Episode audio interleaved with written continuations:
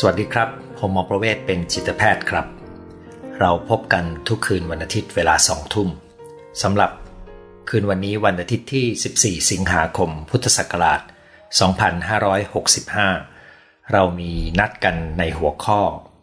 ค้นหาแรงบันดาลใจจากอารมณ์ ในปัจจุบันเรามักจะได้ยินคนบ่นกันนะครับ ผมเองก็มีคนมาปรึกษาด้วยเรื่องนี้อยู่พอสมควรด้วยนะครับว่าเขารู้สึกว่าเขา ค้นหาแรงจูงใจไม่เจอนะครับบางคนก็ใช้คำว่าขาดแรงจูงใจ ไม่รู้จะทำอะไรกับชีวิต ไม่รู้จะไปทางไหนต่อ หรือบางคนก็ตระหนักว่ามันเป็นความสับสนในตัวเอง มันดูเหมือนกับคนในยุคปัจจุบันเนี่ยอยู่ในสภาวะวิกฤตอย่างหนึ่ง เป็นสภาวะวิกฤตของการค้นหาตัวเองไม่เจอ ซึ่งเมื่อ ตอนที่ผมเข้าอบรมเป็นจิตแพทย์ใหม่ ๆ ในปี 2530 ก็ประมาณ 35 ปีมาแล้วนี่นะครับ จิตแพทย์เด็กอาวุโส ซึ่งอายุมากกว่าผมอีก 20 กว่าปีเนี่ยนะครับ ตอนนี้ท่านก็ 80 กว่าปีเกือบ 90แล้วนะครับ ท่านก็บอกว่าเขาพบว่าคนรุ่นใหม่เนี่ยนะครับ เจอปัญหาวิกฤตในเอกการค้นหาเอกลักษณ์ตัวเองมากขึ้น ผ่านมาแล้ว 30 กว่าปีครับ ผมมองเห็นว่าปัญหานี้หนักกว่าเดิมนะครับ ซึ่งก่อนอื่นเรามาทำความเข้าใจก่อนนะครับ ว่าเวลาที่เราพูดถึงแรงบันดาลใจเนี่ยมันหมายถึงอะไรนะครับเเพื่อให้ง่ายและเอาไปใช้ปฏิบัติได้ ผมจะไม่พูดถึงนิยามที่ซับซ้อนอะไรนะครับแต่อยากจะบอกว่าแรงบันดาลใจมันเหมือนกับเป็นการมีส่วนผสมระหว่างการมีเป้าหมาย กับการมีพลังหรือกำลังใจในการเดินไปสู่เป้าหมายนั้น นะครับ ซึ่งแรงบันดาลใจมักจะมีความหมายถึงอะไรที่มันลึกเข้าไปข้างในใจนะครับมันออกมาจากข้างในนะครับ แต่ปัญหาสำคัญก็คือแล้วเราจะหาเป้าหมายที่ว่านี้ได้ยังไงนะครับ ตรงนี้แหละครับคือประเด็นที่เกี่ยวข้องกับการเข้าถึงอารมณ์ความรู้สึก อีกความหมายหนึ่งของแรงบันดาลใจเราอาจจะต้องเข้าใจด้วยว่าแรงบันดาลใจนี่มันเป็นกระบวนการนะครับ หมายความว่ามันเกิดขึ้นเมื่อเรามีโอกาสเชื่อมต่อและรับรู้ความรู้สึกของเราในประสบการณ์ต่างๆ แล้วมันจะมีความรู้สึกบางประการบางส่วนผสมที่มันก่อให้เกิดพลังขึ้นมา จากข้างใน แล้วพลังนี้มันช่วยขับเคลื่อนเรา ในการที่เราจะไปลงมือทำต้องเติมด้วยว่าอย่างสร้างสรรค์หมายความว่า มันก่อให้เกิดการออกนอกกรอบ มันก่อให้เกิดความลื่นไหล เกิดเป็นพลังขับเคลื่อนจากข้างใน ด้วยคำอธิบาย 2 ข้อคำอธิบายนี้นะครับ ถ้ามามองดูว่าเอ๊ะแล้วส่วนผสมอะไรที่ขาดหายไปที่ทำให้คนปัจจุบันเนี่ยรู้สึกว่าตัวเองขาดแรงบันดาลใจนะครับ ผมอยากจะสรุปง่าย ๆ ว่ามันก็คือการที่คนส่วนใหญ่ในปัจจุบันไม่ได้รู้จักตัวเอง และการที่ปัจจุบันความเข้าใจในเรื่องอารมณ์ความรู้สึกเนี่ยมันหลุดไปจากเดิมมาก มันทำให้คนไม่เข้าใจเรื่องอารมณ์ความรู้สึกของตัวเองด้วย ซึ่งสองเรื่องนี้ก็สัมพันธ์กันนะครับ แล้ววันนี้เราก็จะมาคุยกันว่า เอ๊ะ แล้วเราจะทำยังไงได้บ้าง โดยที่ไลฟ์วันนี้ถือเป็นตอนต่อของบทเรียนเรื่องอารมณ์ ที่พ่อแม่และครูไม่ได้สอนนะครับ แต่ว่าเพื่อให้ชื่อเรียกของตอนไม่ยาวเกินไป ผมก็จะมีแต่คำว่าอารมณ์เข้ามาอยู่ในชื่อตอนนะครับ ข้างในก็ตามที่มีคำว่าอารมณ์อยู่ ก็ขอให้รู้ว่าเป็นภาคต่อของเรื่องนี้ เมื่อสองสัปดาห์ก่อนตอนที่เราคุยกันเรื่องบทเรียนเรื่องอารมณ์นะครับ ผมได้เปิดประเด็นให้ฟังว่า อารมณ์นี่มันเป็นส่วนหนึ่งของการทำงานของระบบสมอง ซึ่งมันเป็นส่วนหนึ่งของวิวัฒนาการนะครับ เวลาที่เรามองโครงสร้างสมองนี่เราจะเห็นได้ว่า โครงสร้างสมองนี่มันสะท้อน ว่าอารมณ์นี่มันเป็นจุดเชื่อมต่อระหว่างสัญชตาตญาณซึ่งมีในสัตว์ ในสัตว์ชั้นต่ำลงไปเลยนะครับ แล้วก็อารมณ์ก็เป็นอยู่ตรงกลางที่เชื่อมกับระบบความนึกคิด ซึ่งมีอยู่ในลิงชั้นสูงเป็นต้นมาจนถึงมนุษย์เนี่ยมันจึงเป็นจุดเชื่อมต่อระหว่างวิวัฒนาการของมนุษย์เราเนี่ยนะครับ สมัยหนึ่งเราก็ไปให้ความสำคัญกับสมองส่วนที่พัฒนามาทีหลัง สมองส่วนคิด คิดว่านี่คือสิ่งที่ทำให้เป็นลักษณะเฉพาะตัวของมนุษย์นะครับ แต่ในงานวิจัยในระยะหลายสิบปีมานี้ก็พบเลยว่าอ๋อสมองส่วนอารมณ์กับสมองที่เป็นส่วนพื้นฐานสัญชาตญาณเนี่ยมันยังคงมีอิทธิพลมาก แล้วมีข้อมูลชิ้นหนึ่งที่น่าสนใจนะครับ ก็คืออัตราเร็วในการส่งข้อมูลจากสมองส่วนล่าง ซึ่งก็คือสมองส่วนอารมณ์และสัญชาตญาณเนี่ยขึ้นไปข้างบนนี่นะครับ มันเร็วกว่าสมองส่วนบน คือสมองส่วนคิดที่จะส่งขึ้นมาลงมาข้างล่างเนี่ยสิบเท่านะเพแปลว่าการทำงานตรงนี้มันไวมากทำไมต้องไวก็เพราะว่า เราไม่มีเวลาคิดครับ ในสถานการณ์ขับขัน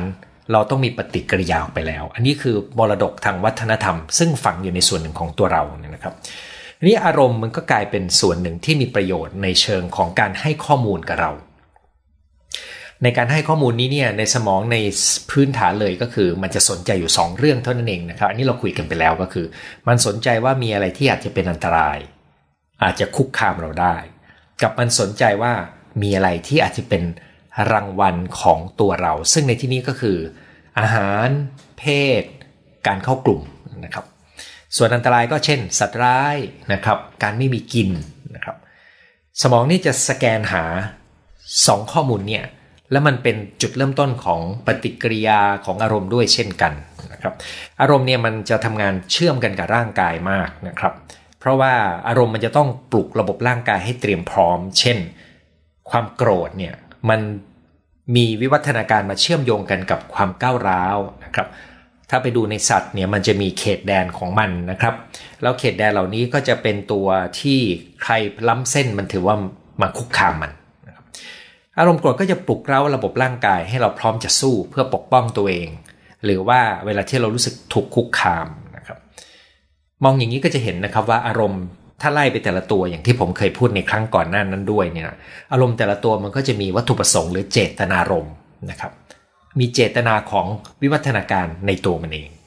ซึ่งปฏิกิริยาเหล่านี้มันเป็นโดยอัตโนมัตินะครับ แต่มันเป็นพลังอย่างหนึ่งครับ แล้วพลังเหล่านี้เชื่อมโยงกันกับการทำงานของระบบชีวเคมี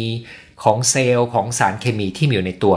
ที่สลับซับซ้อนมากความรู้ในปัจจุบันของมนุษย์ยังไม่ได้อธิบายได้ทั้งหมดนะครับอย่าเพิ่งเข้าใจว่าเรารู้หมดแล้วค ราวนี้แล้วอารมณ์มันมาเกี่ยวข้องกันกับเรื่องแรงบันดาลใจ ตรงจุดที่ว่าเมื่อสักครู่นี้เราได้พูดว่าแรงบันดาลใจเนี่ยมันต้องมีส่วนผสมของการที่เราได้สัมผัสกับความรู้สึก แล้วมันมีจุดที่มันมีพลังบางอย่าง ที่ช่วยขับเคลื่อนตัวเราเนี่ยนะครับ ก็เลยนำไปสู่ข้อคิดที่สำคัญก็คือว่า โดยปกติแล้วเนี่ยการรับรู้อารมณ์ของคนเราเนี่ยมันจะรู้ว่า เอออันนี้เราชอบนะ อันนี้เราไม่ชอบ สิ่งนี้ทำให้เรารู้สึกดี สิ่งที่ทำให้เรารู้สึกไม่ดีนะครับ การสังเกตตัวนี้บ่อยๆ ก็เป็นส่วนหนึ่งของการรู้จักตัวเองนะครับ อะไรทำให้เรามีความสุข อะไรทำให้เราไม่เป็นสุขนะครับ แล้วถ้าเรามีวุฒิภาวะโดยใช้สมองส่วนคิดเข้ามาประกอบ ส่วนวางแผนเข้ามาประกอบเนี่ยเราก็ยังสามารถเชื่อมต่อได้ว่า เอ๊ะไอ้ส่วนนี้ที่ทำให้เรารู้สึกดีในตอนนี้เนี่ย มันจะยังรู้สึกดีไหมถ้ามันผ่านไปแล้วหลาย ๆ ปีนะครับ อันนี้มันต้องใช้สมองส่วนบนมาช่วยเนี่ยนะครับ มันก็จะเกิดเป็นภาพที่เราสามารถมองลงเข้าไปในอนาคต แต่จุดเริ่มต้นมันต้องมีสมองส่วนอารมณ์มาทำให้เรารู้ว่าอันไหนรู้สึกดี อันไหนรู้สึกไม่ดี อันไหนเป็นสุข อันไหนไม่เป็นสุข แล้วก็มาลองเชื่อมต่อกับ เอ๊ะแล้วตัวนี้มันอนาคตมันจะดีหรือไม่ดีนะครับความสุขของคนเราก็เลยมีนักวิทยาศาสตร์ นักจิตวิทยาท่านหนึ่งก็บอกว่า อ่ามันก็คือความสามารถที่จะมีความรู้สึกพอใจในปัจจุบัน แล้วก็สามารถสร้างความสุขได้ในอนาคตได้ด้วยนี่คือระบบความสุขที่ดีนะครับ เช่นเราบอกว่าเรากินของหวานแล้วเรารู้สึกเป็นสุข แต่ถ้าเรากินเรื่อยๆแล้วอนาคตจะป่วยเป็นโรค เราก็ต้องเริ่มชั่งน้ำหนักละนะครับ หรือตอนนี้เรามีการอดเปรี้ยวไว้กินหวาน เรารู้ว่าตอนนี้เรายากลำบาก แต่เรายากลำบากเพราะเรามีจุดมุ่งหมายถึงความสุขในอนาคตนะครับ ตรงนี้ก็จะกลายเป็นความเข้าใจในอารมณ์ กับความเข้าใจในการมองภาพ ในมิติของเวลาในปัจจุบันกับในอนาคตนะครับ เมื่อไหร่ก็ตามที่เราสามารถใช้สมองทุกส่วนได้นะครับ เมื่อนั้นเราก็จะแปลงความรู้สึกให้กลายเป็นจุดมุ่งหมาย แล้วมันก็คือส่วนผสมสำคัญของแรงบันดาลใจนะครับ แต่มันเกิดอะไรขึ้นในยุคปัจจุบันครับที่ทำให้คน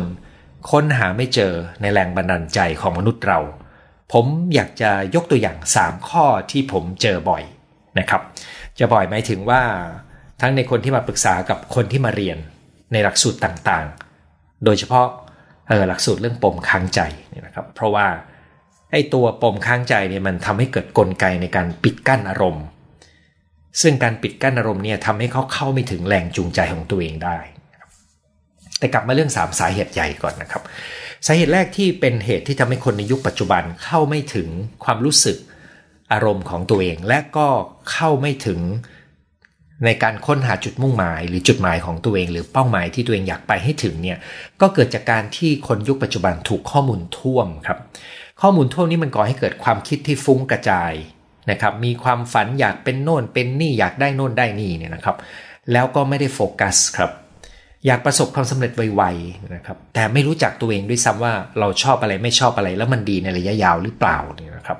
การจะค้นหาแรงบันดาลใจมันต้องอาศัยการสังเกต ตัวเองรับรู้ความรู้สึกแล้วก็ดูความรู้ความนึกคิดในใจเราเนี่ยนะครับแล้วมันเป็นกระบวนการที่ไม่ใช่ว่าเราเจอว่าอ๋อเราจะทำสิ่งนี้แล้วมันจะจบนะครับ แต่มันเป็นวงจรครับก็คือว่าเราสังเกตตัวเองอยู่ในประสบการณ์ต่างๆ เราเข้าใจความรู้สึกของเรา เราลองแปลงมันเป็นการทดลองกระทำดู แล้วดูว่าผลของมันเป็นยังไง เราชอบไม่ชอบ เราทำได้ดีแค่ไหน เรารู้สึกยังไงกับสิ่งที่เกิดขึ้นเนี่ยนะครับให้วงจรการทดลองแบบนี้มันจะค่อยๆสะสมพลัง เหมือนเป็นโมเมนตัมนะครับ คือยิ่งอยู่ในวงจรนี้มันก็จะยิ่งรู้จักตัวเองมากขึ้น มีพลังมากขึ้น แล้วก็มากพอที่จะกระโดดออกไปจากพื้นที่สบายหรือพื้นที่ที่เราคุ้นเคย มีความเสี่ยง แต่เรารู้ว่าเราเสี่ยงกระโดดออกไปเพื่ออะไร กระบวนการตรงนี้ไม่เกิดขึ้นครับ เมื่อเราใช้เวลาอยู่กับข้อมูลที่ท่วมตลอดเวลา โดยไม่มีเวลาตกผลึกภายในของตัวเรานะครับนั้นสาเหตุประการที่ 1 ก็คือ จริง ๆ มันไม่ได้อยู่ที่สภาพข้อมูลที่มีเยอะนะครับ แต่มันเป็นการใช้สมองไม่เป็น ที่เราปล่อยให้ข้อมูลมันไหลเข้ามา แล้วเราไม่รู้จักเรียบเรียงแล้วไม่รู้จักแปลงมันเป็นประสบการณ์การเรียนรู้ ไม่รู้จักสังเกตอารมณ์ความรู้สึก แล้วเอามาจัดส่วนผสมจนกระทั่ง เกิดการตกผลึกแล้วเรา ผ่านการทดลองจนกระทั่งเราชัดว่า เราต้องการชีวิตของเราเป็นยังไง และมันก็เกิดจากสิ่งแวดล้อมของโลกยุคปัจจุบัน ที่ทำให้คนเราสับสนมากขึ้น อันนี้เป็นสาเหตุที่เจอข้อที่หนึ่งที่ผมคิดว่า เป็นสาเหตุสำคัญ แล้วมันเป็นสาเหตุที่เชื่อมกันกับการที่คนเราหลงทางนะครับ ใช้ยาเสพติด ป่วยเป็นโรคซึมเศร้าวิตกกังวล สารพัดสาเหตุ รวมถึงคนที่อดอาหารจนน้ำหนักพอมากๆเนี่ยก็มีส่วนผสมจากข้อนี้ แต่นะครับ ข้อ2เนี่ยก็เชื่อมกันโดยเฉพาะอย่างยิ่งเชื่อมกันกับปัญหาที่เมื่อสักครู่ที่ผมพูดมาด้วย มันยังคงเป็นเรื่องระบบคิดของคนยุคปัจจุบันนะครับ แต่ระบบคิดตัวนี้เนี่ยมันถูกขับเคลื่อนจากข้างในครับ เมื่อสักครู่เนี่ยมันเป็นสภาวะข้อมูลที่ถูกไหลบ่าจากข้างนอก แต่ระบบคิดของคนในยุคปัจจุบันเนี่ยด้วยการที่รับรู้ข้อมูลที่ดูสิ่งที่ดีที่สุด รวยที่สุด สวยที่สุดนะครับ มันก่อให้เกิดความคิดสมบูรณ์แบบขึ้น นะครับ มันเกิดให้เกิดความเป๊ะนะครับ ทุกวันนี้คนวัย 30 กว่านะครับเออไปฉีดโบท็อกซ์กันนะครับ ผมไม่รู้ว่า 20 กว่าเริ่มฉีดกันหรือยังนะครับ ใบหน้าของตัวเองเนี่ยไม่ค่อยพอใจครับ มันต้องทำโน่นมันต้องทำนี่มันถึงจะดูสวยนะครับความสมมุติแบบเนี่ยมันมักจะเชื่อมโยงกันกับความคิดวิพากษ์วิจารณ์ตัวเอง การตำหนิตัวเอง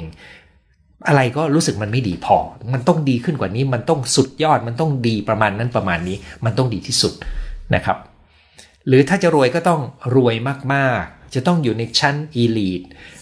จะต้องรวยเร็วๆ ตั้งแต่อายุอย่างน้อยเนี่ยนะครับ ให้ความสมบูรณ์แบบแบบนี้มันก่อให้เกิดอะไรเนี่ยนะครับ มันก่อให้เกิดความไม่พอใจในสิ่งที่เป็นและสิ่งที่มี แล้วมันยังก่อให้เกิดความไม่มั่นใจในตัวเอง แล้วถ้าเราจะลองทำอะไรก็ตาม มันก็จะมีเสียงวิพากษ์วิจารณ์ ทำอะไรออกมาก็จะรู้สึกว่ามันยังไม่ดีพอ ซึ่งความรู้สึกไม่ดีพอนี้มันก็เป็นตัวบั่นทอนแรงจูงใจ มันเป็นการทำลายความเชื่อมั่นทำลายความพอใจทำลาย การพลังขับเคลื่อนในการเดินหน้าต่อ เพราะว่ามันถูกไอสิ่งที่ดีที่สุดมากดทับสิ่งที่ดีกว่า จริง ๆ แล้วกระบวนการพัฒนาของมนุษย์เรามันก็คือการพัฒนาไปให้ดีขึ้นดีขึ้นนะครับ แต่ทันทีที่เรามีภาพว่าเราต้องการยังไงแล้วมันต้องดีที่สุดนี่นะครับให้คำว่าดีที่สุดมันก็เลยมาบล็อกคำว่าดียิ่งขึ้นนะครับแล้วมันก็เลยทำให้คนเราไม่กล้าลอง มันก็กลายเป็นเราอยู่ในพื้นที่ที่มั่น พื้นที่มั่นแบบเดิมไม่กล้าลองนะครับ การไม่กล้าลองนี้ก็เลยยิ่งหดตัวลงไปเรื่อยๆนะครับพราะยิ่งหดโตก็ยิ่งมีความกลัวครับ เพราะว่าเสียงวิพากษ์วิจารณ์การตำหนิตัวเองมันทำลายความเชื่อมั่น และมันก่อให้เกิดความกลัวขึ้นมาด้วย ก็คือไม่กล้าลองพอไม่กล้าลองก็ไม่มีประสบการณ์พอไม่มีประสบการณ์อยู่กับความกลัว มันก็ไม่สามารถใช้อารมณ์ความรู้สึกที่เป็นประสบการณ์ดีๆ จากการได้ทดลองเล่นสนุกสนุกเพลิดเพลินดูเนี่ยเป็นตัวขับเคลื่อนครับ ซึ่งในที่นี้เนี่ยก็จะเห็นนะครับว่า โจทย์ข้อนี้เนี่ยมันจะต้องเกิดจากการที่รู้ตัวว่าเสียงวิพากษ์วิจารณ์ตัวเอง แล้วก็ความคิดสมบูรณ์แบบเป็นอุปสรรคของการที่เราจะใช้ความรู้สึกในการชี้นำการค้นหาแรงบันดาลใจ เพราะความคิดวิพากษ์วิจารณ์ที่รุนแรงเกินไป เป็นตัวฆ่าแรงบันดาลใจของเรานั่นเองนะครับ อันนี้คือตัวที่2นะครับ ส่วนตัวที่3นี่นะครับ มันเป็นโจทย์ที่ จิตแพทย์ก็เจอบ่อยเนี่ยนะครับ ก็คือมันมีปัญหาทางอารมณ์นะครับเมื่อสองสองวันแรกนี่เหมือนเป็นปัญหาของข้อมูลและระบบความคิดใช่ไหมครับ แต่ตัวนี้มันเป็นปัญหาของอารมณ์ก็คือ มันเช่นถูกท่วมด้วยอารมณ์นะครับ มีความวิตกกังวลนะครับ มีความเศร้า มีความโกรธเนี่ยนะครับ หรือนะครับบางครั้งมันมีความขัดแย้งกันด้วยอารมณ์หลายอารมณ์อยู่ภายในทำให้เราเลือกไม่ถูกตัดสินใจไม่ได้นี่นะครับ การถูกท่วมด้วยอารมณ์เนี่ย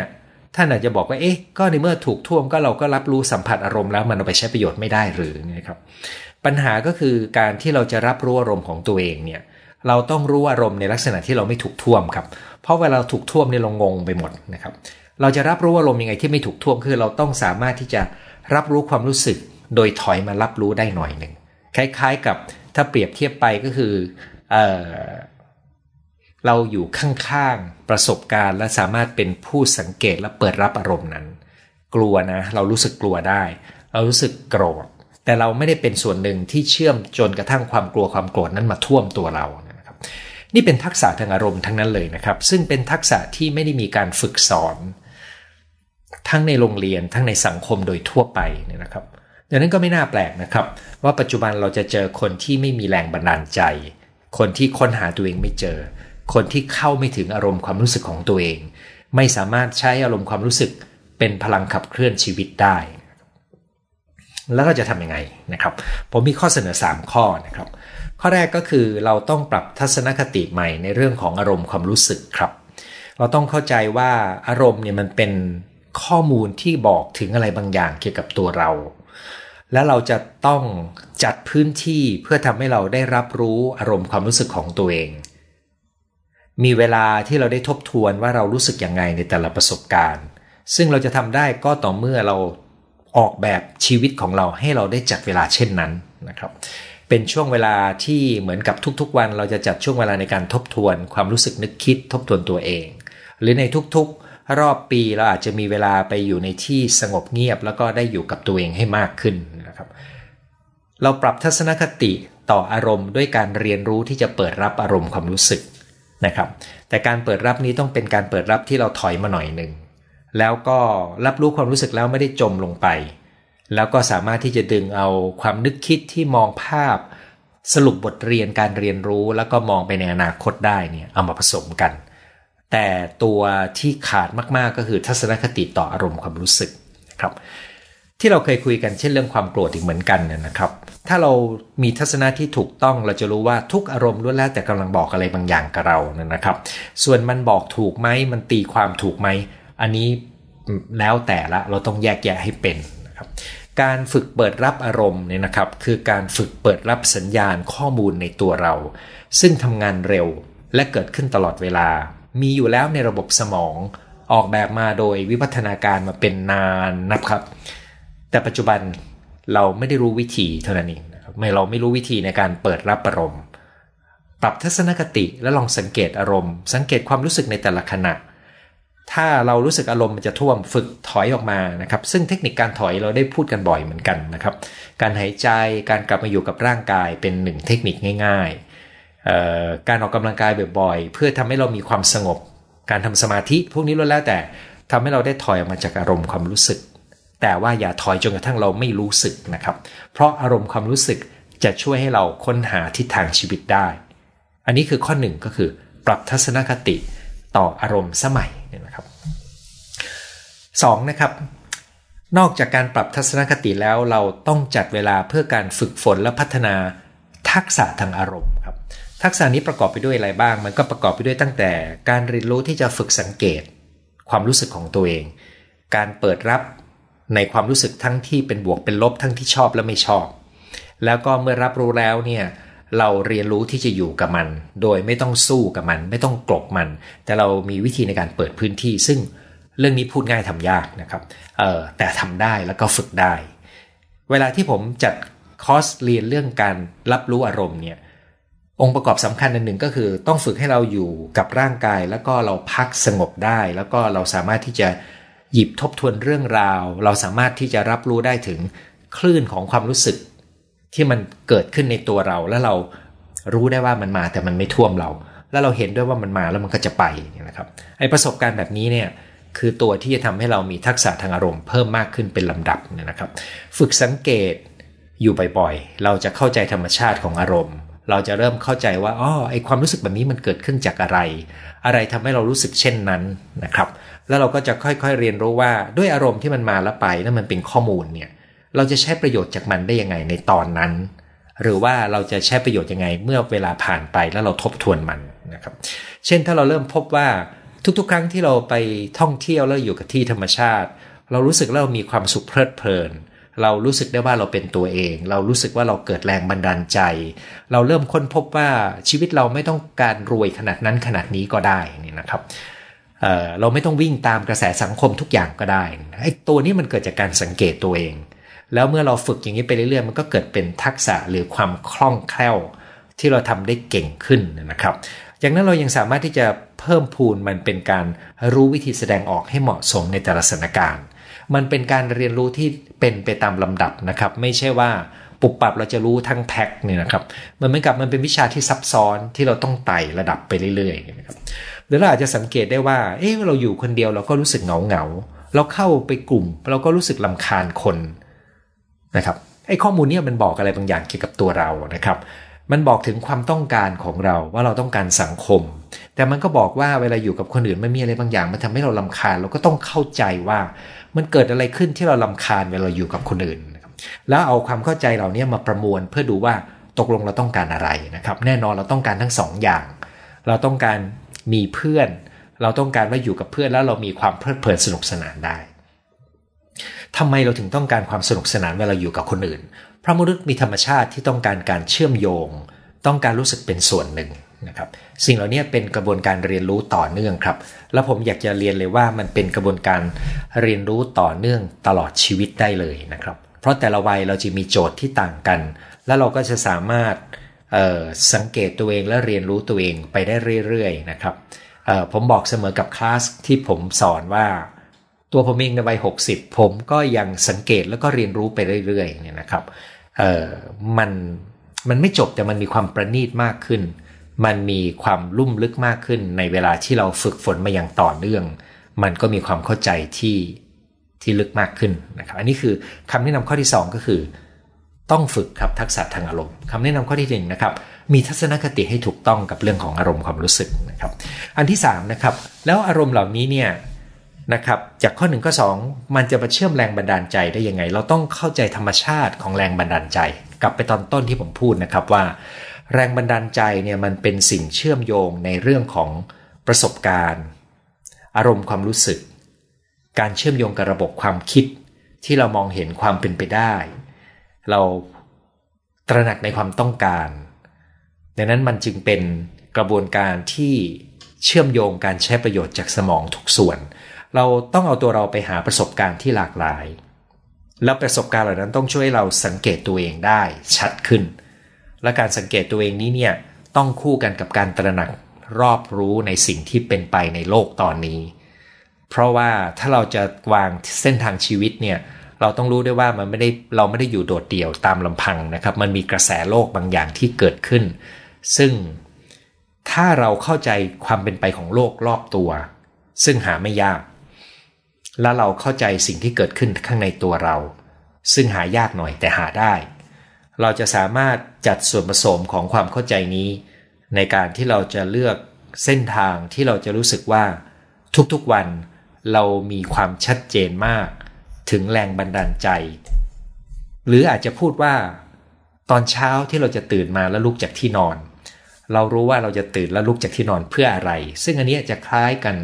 กับแนวคิดของอิกิไกแต่ทั้งหมดที่ผมพูดมาต้นแต่ตอนต้นถึงตอนนี้ ไม่ได้เกี่ยวกับอิกิไกนะครับ เพียงแต่ผมพูดมาถึงตรงนี้มันโผล่มาในหัวผมว่าอ๋อใช่ แรงบันดาลใจหรือจุดมุ่งหมายเนี่ยมันแฝงไว้อยู่ในชีวิตประจำวัน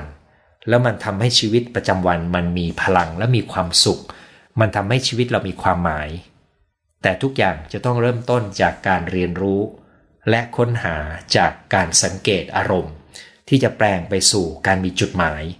แปลงไปสู่การออกแบบชีวิต ซึ่งจะนำไปสู่ความเข้าใจแล้วก็รู้จักตัวเองมากขึ้นเป็นลำดับครับดังนั้นถ้าท่านต้องการค้นหาแรงบันดาลใจ ลองจัดกระบวนการตามนี้ดูนะครับ ถ้าท่านมีลูกหลานที่หาตัวเองไม่เจอ ซึ่ง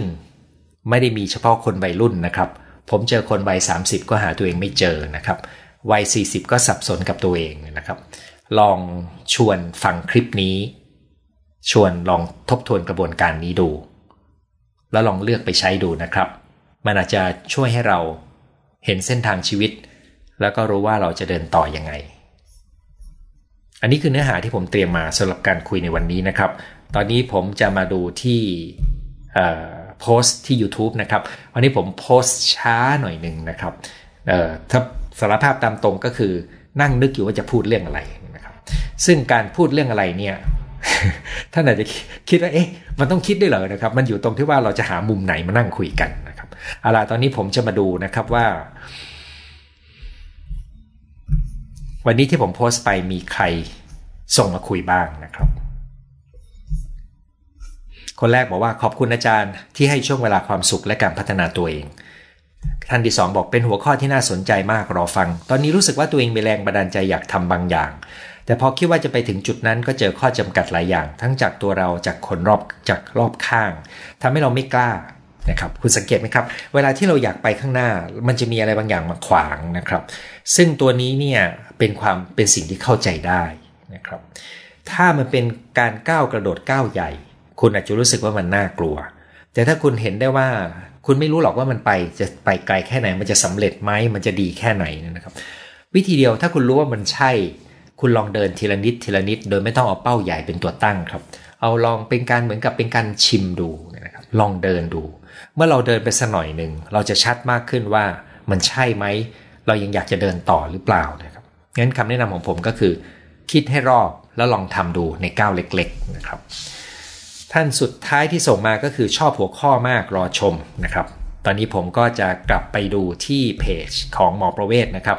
ซึ่งตอนนี้ไม่ได้ไม่ได้กลายเป็นแพลตฟอร์มสำหรับการไลฟ์ไปแล้ว หลังจากที่ระบบมีการเปลี่ยนแปลงแล้ว เกิดเป็นประเด็นปัญหาสำหรับผมในการในทางเทคนิคนะครับ แต่ผมยังใช้พื้นที่นี้นะครับ พื้นที่ Facebook เป็นพื้นที่ในการเปิดข้อมูลต่างๆนะครับเอาละครับ ตอนนี้ผมจะมาดูข้อคิดเห็นที่ส่งมานะครับ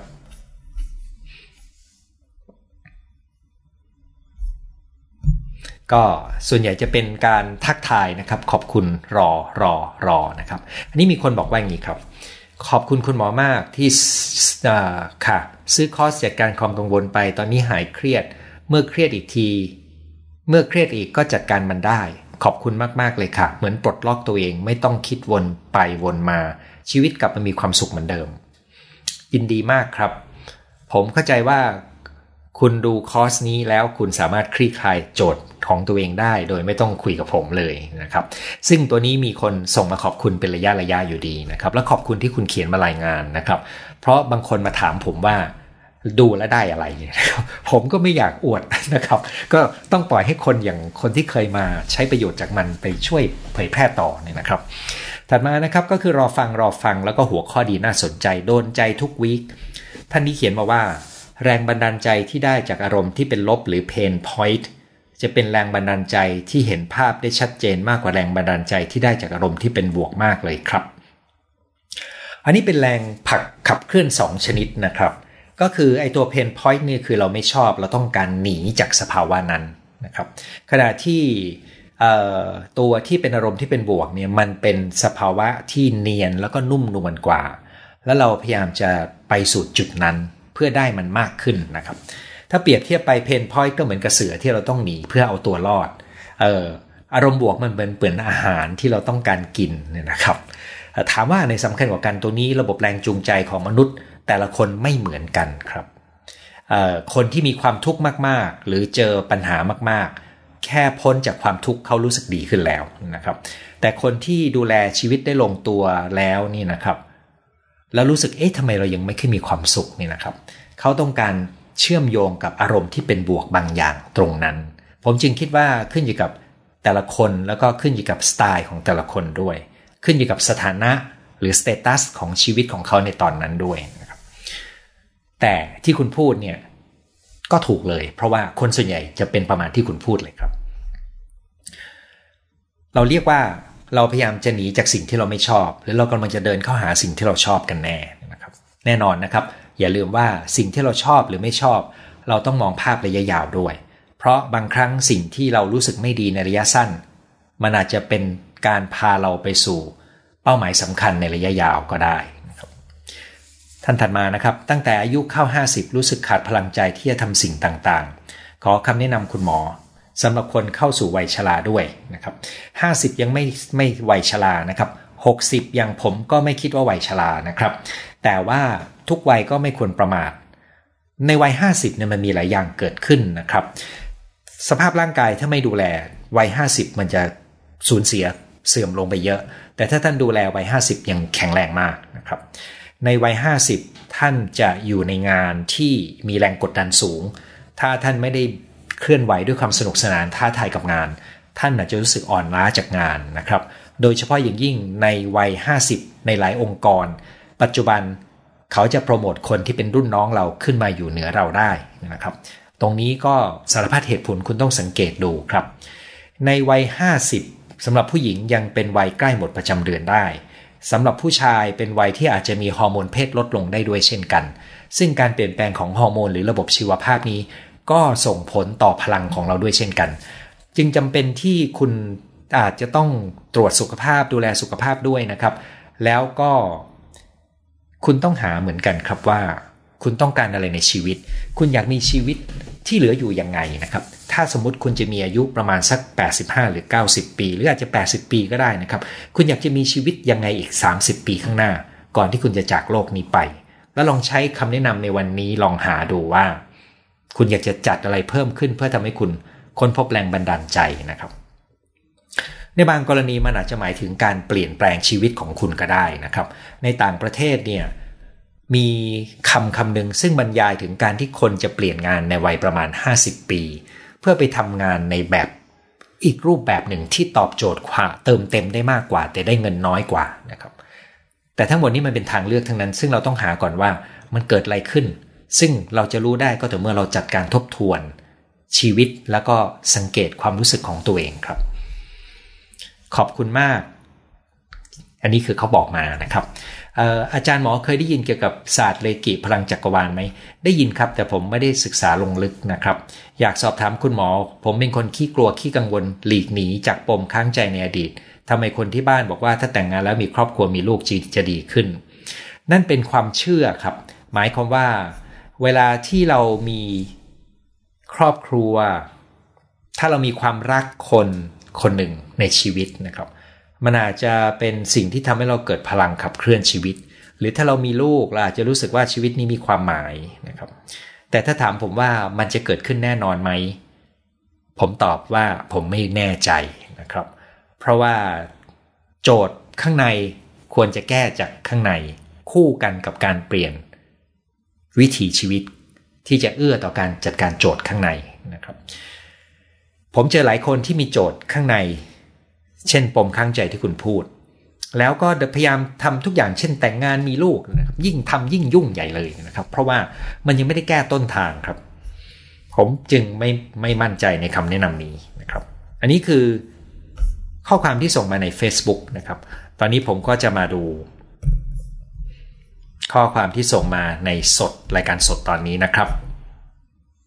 มาแล้วติดตามคุณหมอตลอดนะคะ ขอบคุณนะครับ สวัสดีทุกท่านที่ทักทายมานะครับ วันนี้ทันต้นรายการนะครับ ตอนนี้ไม่มีแรงบันดาลใจเลยเลยทำงานไปวันๆคุณลองสังเกตดูนะครับ หลายคนทำงานไปวันๆเพราะว่าไม่รู้จะไปไหน รู้ก็ไม่กล้าไปนะครับ อยู่ก็เบื่อ แต่ว่า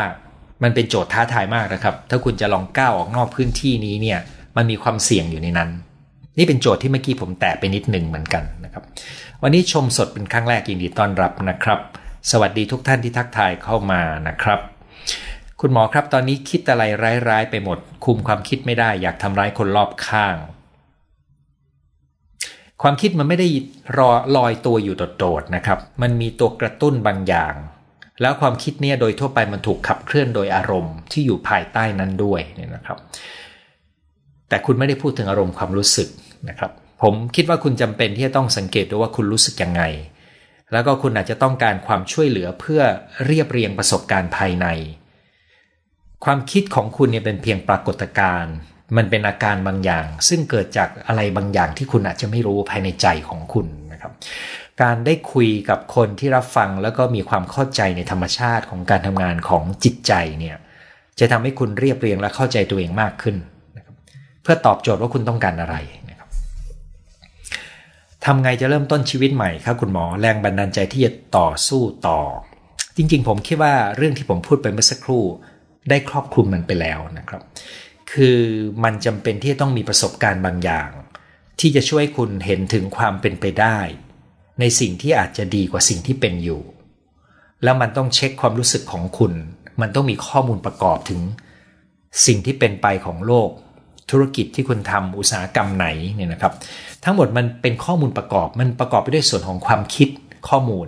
การมองไปข้างหน้ากับส่วนของความรู้สึก การเข้าใจอารมณ์ความรู้สึกตัวเอง การเข้าใจตัวเอง มันต้องเอาตัวนี้มาผสมผสานกันครับ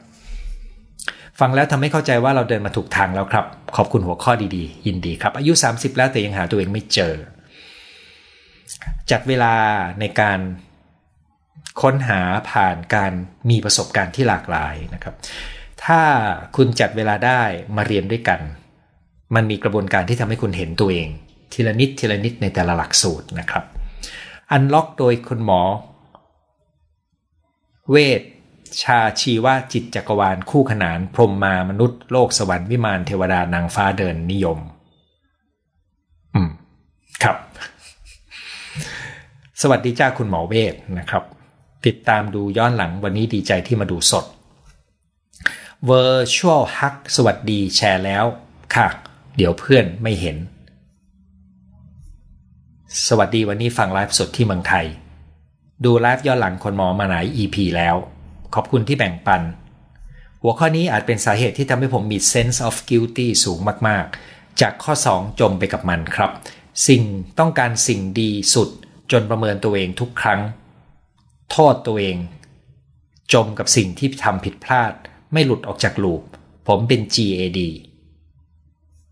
ครับเอ่อถ้าคุณตระหนักว่าคุณมีความรู้สึกผิด และมันมีส่วนที่คอยกล่าวโทษตัวเอง ส่วนนั้นของจิตใจเป็นส่วนหนึ่งของ สิ่งที่อยู่ในใจคุณซึ่งมีอีกหลายหลากหลายส่วนนะครับ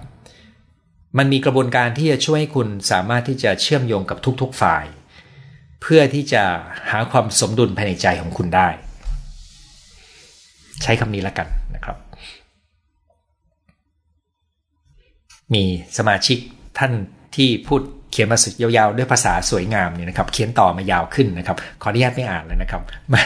เพราะคำสุดท้ายบอกว่าผู้วิเศษสุดธรรมดามากกว่าธรรมดานะครับ ไม่กล้าอ่านมากกว่านี้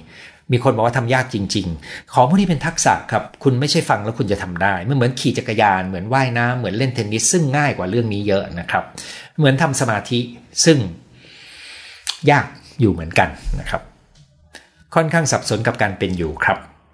เวลาที่คุณสับสนนะครับ มันจะมีสองขั้วที่สู้กันอยู่ภายในเป็นอย่างน้อย ซึ่งสองขั้วนั้นเนี่ยมันมีสองความรู้สึกได้ ในทุกๆเรื่องคนเราอาจจะรู้สึกสองจิตสองใจได้เสมอนะครับ แล้วเมื่อไหร่ก็ตามที่คุณยังไม่รู้วิธีที่จะเชื่อมต่อกับสองฝ่ายที่มันเถียงกันในใจคุณเนี่ยหรือบางทีมีมากกว่าสองฝ่ายนะครับ มันมักจะแสดงอาการออกมาเป็นความสับสนครับ คุณลองรับรู้ถึงความรู้สึกที่มี หรือลองรับฟังเสียงของแต่ละฝ่ายที่มันเถียงกัน แล้วลองถ้าจะทำเองนะครับ ลองเอาหน้ากระดาษมาพับครึ่ง แล้วก็เอามากางลองฟังทีละฝ่ายแล้วก็จดความรู้สึกนึกคิดของแต่ละฝ่ายออกจากกัน แต่ว่าถ้าคุณทำเองไม่ได้ คุณต้องการคนที่จะช่วย อาจจะเป็นเพื่อนที่รับฟังคุณดีๆ ก็ได้ หรือถ้าไม่ได้คุณอาจจะต้องการคนทำงานด้าน ด้านการปรึกษาโดยตรงนั่นโดยตรงนะครับ ตอนเช้าจะตื่นจากที่นอนต้องขออีกสัก 5-10 นาทีประจำต้องทำไงถึงลุกทัน 50 plus ยังหาแรงบันดาลใจอยู่เรื่อยเลยนะครับ ตัวนี้ต้องแยกระหว่างสภาวะร่างกายกับจิตใจด้วยนะครับ แม้ว่าสองส่วนนี้จะไปด้วยกัน แต่การดูแลร่างกายที่ดีจะมีผลต่อความสดชื่น มันจะสัมพันธ์กันกับเวลาเข้านอน มันจะสัมพันธ์กับคุณภาพการนอน มันสัมพันธ์กับอาหารที่คุณกิน มันสัมพันธ์กับกิจวัตรในวันก่อนหน้านั้นนะครับ มันสัมพันธ์กับชีวิตว่าคุณชัดไหมว่าคุณจะเดินหน้าต่อยังไงในวัย 50 กว่า มันสัมพันธ์กับความสัมพันธ์ที่คุณมีกับคนรอบตัวพูดง่ายๆมันอาการที่ดูเหมือนเราไม่อยากลุกตอนเช้าเนี่ยมันอาจจะเป็นอาการของเรื่องอะไรก็ได้ในชีวิตของเราครับ มันเหมือนคนเรามีไข้ครับ ไข้เป็นตัวบอกว่ามีอะไรบางอย่างผิดปกติ เราก็ต้องไปหานะครับ บางครั้งไข้ที่มีมันอาจจะเป็นเพียงไปเจอแดดมากไป เราพักสัหน่อยหนึ่งดื่มน้ำมันหายนะครับ แต่บางครั้งไข้อาจจะเป็นโรคร้าย ที่จะต้องผ่านการตรวจวินิจฉัยและการรักษาที่ยาวนาน อาการต่างๆที่คนเราเป็นก็เหมือนกันครับ บางครั้งนะจุดเริ่มต้นมันเป็นอาการที่ดูเหมือนไม่ได้รุนแรง แต่มันเป็นสิ่งที่เราต้อง เราเรียกว่าต้องไปสอบสวนค้นหา เพื่อ ดูว่ามันเกิดอะไรขึ้นในชีวิตของเราครับแต่ถ้าคุณจะลองตอบเองคุณลองไล่ประเด็นที่เมื่อกี้ผมพูดดูนะครับ ถ้าคุณรู้ไม่ละเอียด คุณลองไปตามไลฟ์ในแต่ละตอนที่ผมพูดเฉพาะเรื่องนั้นๆดูค้นหาแรงบันดาลใจน่าจะเปลี่ยนไปตามวัยนะคะ 30-40 น่าจะต่างจาก 60 ผมเห็นด้วยเลยครับสำหรับผมก็ชัดมากครับและสำหรับคนที่ผมเรียนรู้ด้วย รู้จักด้วย แล้วก็คนที่มาหาผมด้วย ผมก็พบเช่นนั้นครับ ตอนนี้รู้ว่าตู้ตัวเองว่าทำอะไรได้ทำอะไรไม่ได้ แต่เบื่อ ก็ไม่อยากไปทำอย่างอื่น ทนทำเพื่อเป้าหมาย มันเป็นทางเลือกครับ ทุก ๆ ทางเลือกรู้แล้วแต่มีผลตามมาที่คุณจะได้ แล้วก็สิ่งที่คุณจะต้องเสียในนั้น สวัสดีครับ คุณลุงหมอ อืม พอดีผมมีความฝันอยากชกมวย แต่ทางบ้านเป็นห่วง ผมควรพูดกับทางบ้านอย่างไรดี การชกมวยเป็น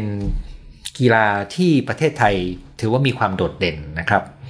แต่สำหรับคนที่มีความรู้เรื่องสมองจะรู้ดีว่าการชกมวยมีความเสี่ยงกับการที่สมองจะเสียหาย ซึ่งเรามีตัวอย่างที่ดีคนหนึ่งก็คือ ไม่รู้รุ่นใหม่ๆ จะรู้จักกันไหม คือคุณ Cassius Clay ถ้าผมจำชื่อเขาไม่ผิด เป็นคนผิวดำที่เราเรียกว่าเป็นคนเต้นพริ้วไหวมากในการเต้น footwork ของเขานะครับ ชีวิตบั้นปลายของเขาเนี่ยมีอาการทางสมองอย่างหนัก ที่เป็นกลุ่มปาร์กินสัน ซึ่งเป็นสภาวะเสื่อมของสมองนะครับ แต่มันมีโรคมหาจำนวนมากเลยที่สมองจะเสียไปจากการชกมวย อย่างไรก็ตามผมไม่รู้ครับว่าคุณจะคุยกับทางบ้านยังไง เพราะว่าผมไม่รู้ว่าเหตุผลอะไรที่ทางบ้านไม่อยากให้คุณชกนะครับ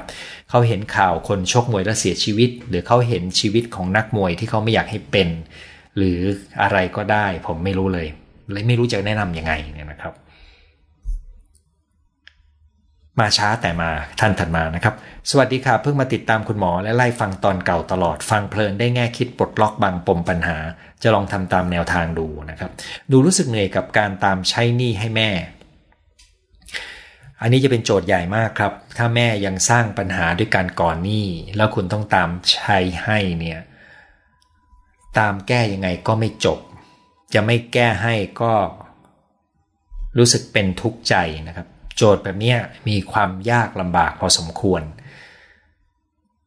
และผมก็เจอด้วยครับว่ามีคนที่ต้องเรียนรู้วิธีการที่จะตัดเส้นแบ่งบางอย่าง เพื่อฝึกให้แม่ได้รับผลจากการทำของเขา แต่การตัดตัวนี้เนี่ยจะถูกคำว่าอักตันยูเป็นตัวค้ำคออยู่ และมีความรู้สึกผิดเป็นตัวบีบคั้นภายในนะครับ ดังนั้นการที่คุณจะจัดการกับเรื่องนี้ได้ คุณต้องเรียบเรียงและการจัดการภายในอยู่เยอะพอสมควรครับ อยากให้อาจารย์หมอแนะนำแรงบันดาลใจในการดูแลผู้สูงอายุไม่ให้จมเศร้าและเสื่อมของโรคและร่างกายนนี้เป็นโจทย์ร่วมของคนยุคสมัยเลยนะครับ ที่คนเรายุคปัจจุบันต้องดูแลผู้สูงอายุ แล้วก็ทำให้ชีวิตมีข้อจำกัดมาก ไม่ช้าก็เร็วจะต้องมีระบบในการช่วยดูแลที่ดีขึ้นเรื่อยๆนะครับขณะเดียวกันไม่มีระบบดูแลอะไรจะดีเท่ากับผู้สูงอายุที่อยู่ในบ้านตัวเอง แต่ถ้าผู้สูงอายุอยู่ในบ้านตัวเองลูกหลานที่อยู่ก็จะต้องมาช่วยกันแบ่งเบาภาระในการดูแล มันเป็นโจทย์ที่ไม่มีคำตอบง่าย ๆ เลยครับ แต่ถ้าคุณต้องดูแลคำแนะนำที่ดีที่สุดที่ผมอยากจะบอกคุณก็คือ ขอให้คุณให้ความสำคัญกับการดูแลตัวเอง ทั้งร่างกายและจิตใจคู่กันไปกับการดูแลผู้สูงอายุ ขอให้คุณดึงทรัพยากรทุกอย่าง คนทุกคนที่มีอยู่ในเครือญาติ โดยเฉพาะพี่น้อง มาร่วมรับผิดชอบ อย่ารับไว้คนเดียวครับ ไม่ไหว คุณหมอใจดีน้ำเสียงน่าฟังตอบได้ทุกเรื่อง ตั้งแต่ได้ฟังคุณหมอสองปี ใช้ชีวิตได้สนุกและกังวลน้อยลงมาก ยินดีมากครับ เป็นแพนิคกลัวสารพัดฟุ้งซ่านไปหาหมอจิตเวชดีขึ้น แต่ยังไม่ดีเท่าที่ควร พอไปเจออาหารเสริมที่ช่วยเรื่องแพนิค ซื้อมาปรากฏว่าดีมากเลย ครับเออผมไม่แน่ใจว่าส่วนหนึ่งเป็นเพราะคุณได้ยาก่อนหน้านั้นด้วยไหม แต่ว่าอาการแพนิคจำนวนหนึ่งเนี่ย ถ้าคุณได้ตามฟังที่ผมพูดก่อนหน้านั้นด้วยเนี่ยนะครับ คุณจะพบว่ามันเกิดจากหลายหลายองค์ประกอบ และในการแก้ไขเนี่ยเออมันก็มีหลายวิธีประกอบกันทั้งในส่วนที่ใช้ยาและไม่ใช้ยานะครับ สารอาหารเสริมบางตัวมีประโยชน์มาก ถ้าตรงกับสภาวะของเรานะครับ ซึ่งตัวนี้จะต้องรู้ว่าอาการของเราเนี่ยมันเป็นจากอะไร บางกรณีผมอาจจะเจาะเลือดเพื่อดูระดับค่าบางตัวด้วยซ้ำนะครับ แต่ต้องยินดีที่คุณดีขึ้นนะครับสำหรับคนที่ยังไม่รู้อะไรเลย รู้แต่ว่าอารมณ์ไม่ค่อยดีนะครับ ผมเคยพูดถึงแมกนีเซียมอยู่ในนั้น ลองไปฟังดูนะครับ ผมเคยพูดถึงอารมณ์ว่ามันดีขึ้นจากวิธีการกินอาหารของเราด้วย อารมณ์ที่ดีขึ้นจากการออกกำลังกายด้วยนะครับ ทั้งหมดเนี่ยมันก็คือความเข้าใจเรื่องระบบชีวภาพ สภาวะจิตใจกับสิ่งแวดล้อมที่เราอยู่ อายุ 55 รู้สึกว่าทำปัจจุบันให้ดีที่สุดอยู่ได้เรื่อยๆ หมดแรงบันดาลใจแล้ว ไม่รู้มีไปเพื่ออะไร มันก็อาจจะช่วยตอบคำถามว่า อย่างที่เมื่อกี้ผมถามอีกคนหนึ่งที่อายุ 50 plus นะครับ มันอาจจะช่วยเราตอบคำถามว่า เราอยากจะมีชีวิตยังไงในช่วงเวลาที่เหลือ ว่าถ้าวันหนึ่งที่เราอยากจะตายจากโลกนี้ไป เราอยากจะทิ้งอะไรไว้เป็นมรดกเบื้องหลังบ้างไหม หรือเราอาจจะอยากจะถามตัวเองว่าเราอยากจะตายจากโลกนี้ไป ด้วยอาการหรือด้วยสภาวะอย่างไหนนะครับ มันมีวิธีการที่เราจะค้นหาเพื่อหาจุดหมายในการดำเนินชีวิตของเราได้ในทุกวัยนะครับ 55 ไม่แก่นะครับ ถือว่าเด็กมากเมื่อเทียบกับคนในยุคปัจจุบัน คนเมืองไทยผู้หญิงอายุเฉลี่ยตอนนี้อยู่ที่ 80 ปีล้วคนต่างประเทศบางประเทศอยู่ที่ 85 ปีนะครับนั้นคุณเพิ่งผ่านเส้นกลางมาไม่นานนะครับขอบคุณมากสำหรับข้อมูลดีๆ ทานยาบ้างหยุดยาบ้างประมาณ 20 ปี ขาดความเชื่อมั่นในตัวเองสำหรับคนที่ขาดความเชื่อมั่นนะครับ ถ้าทำมาหลายอย่างแล้วนะครับ ผมจะแนะนำเรื่องการออกกำลังกายก่อนเลยนะครับ เพราะมันมีข้อมูลเรื่องความเชื่อมั่นที่ดีขึ้นจากการออกกำลังกาย ชีวิต somebody ต้องมี goal สุดยอด สูงสุดยอดก่อนต่ำตมสุดแย่ เยี่ยงอย่าง แค่ขอเป็นสามีภรรยาคนนี้ แล้วคนนั้นอีกคนโน้น ด้วยนิยามวันไนท์ standing swinging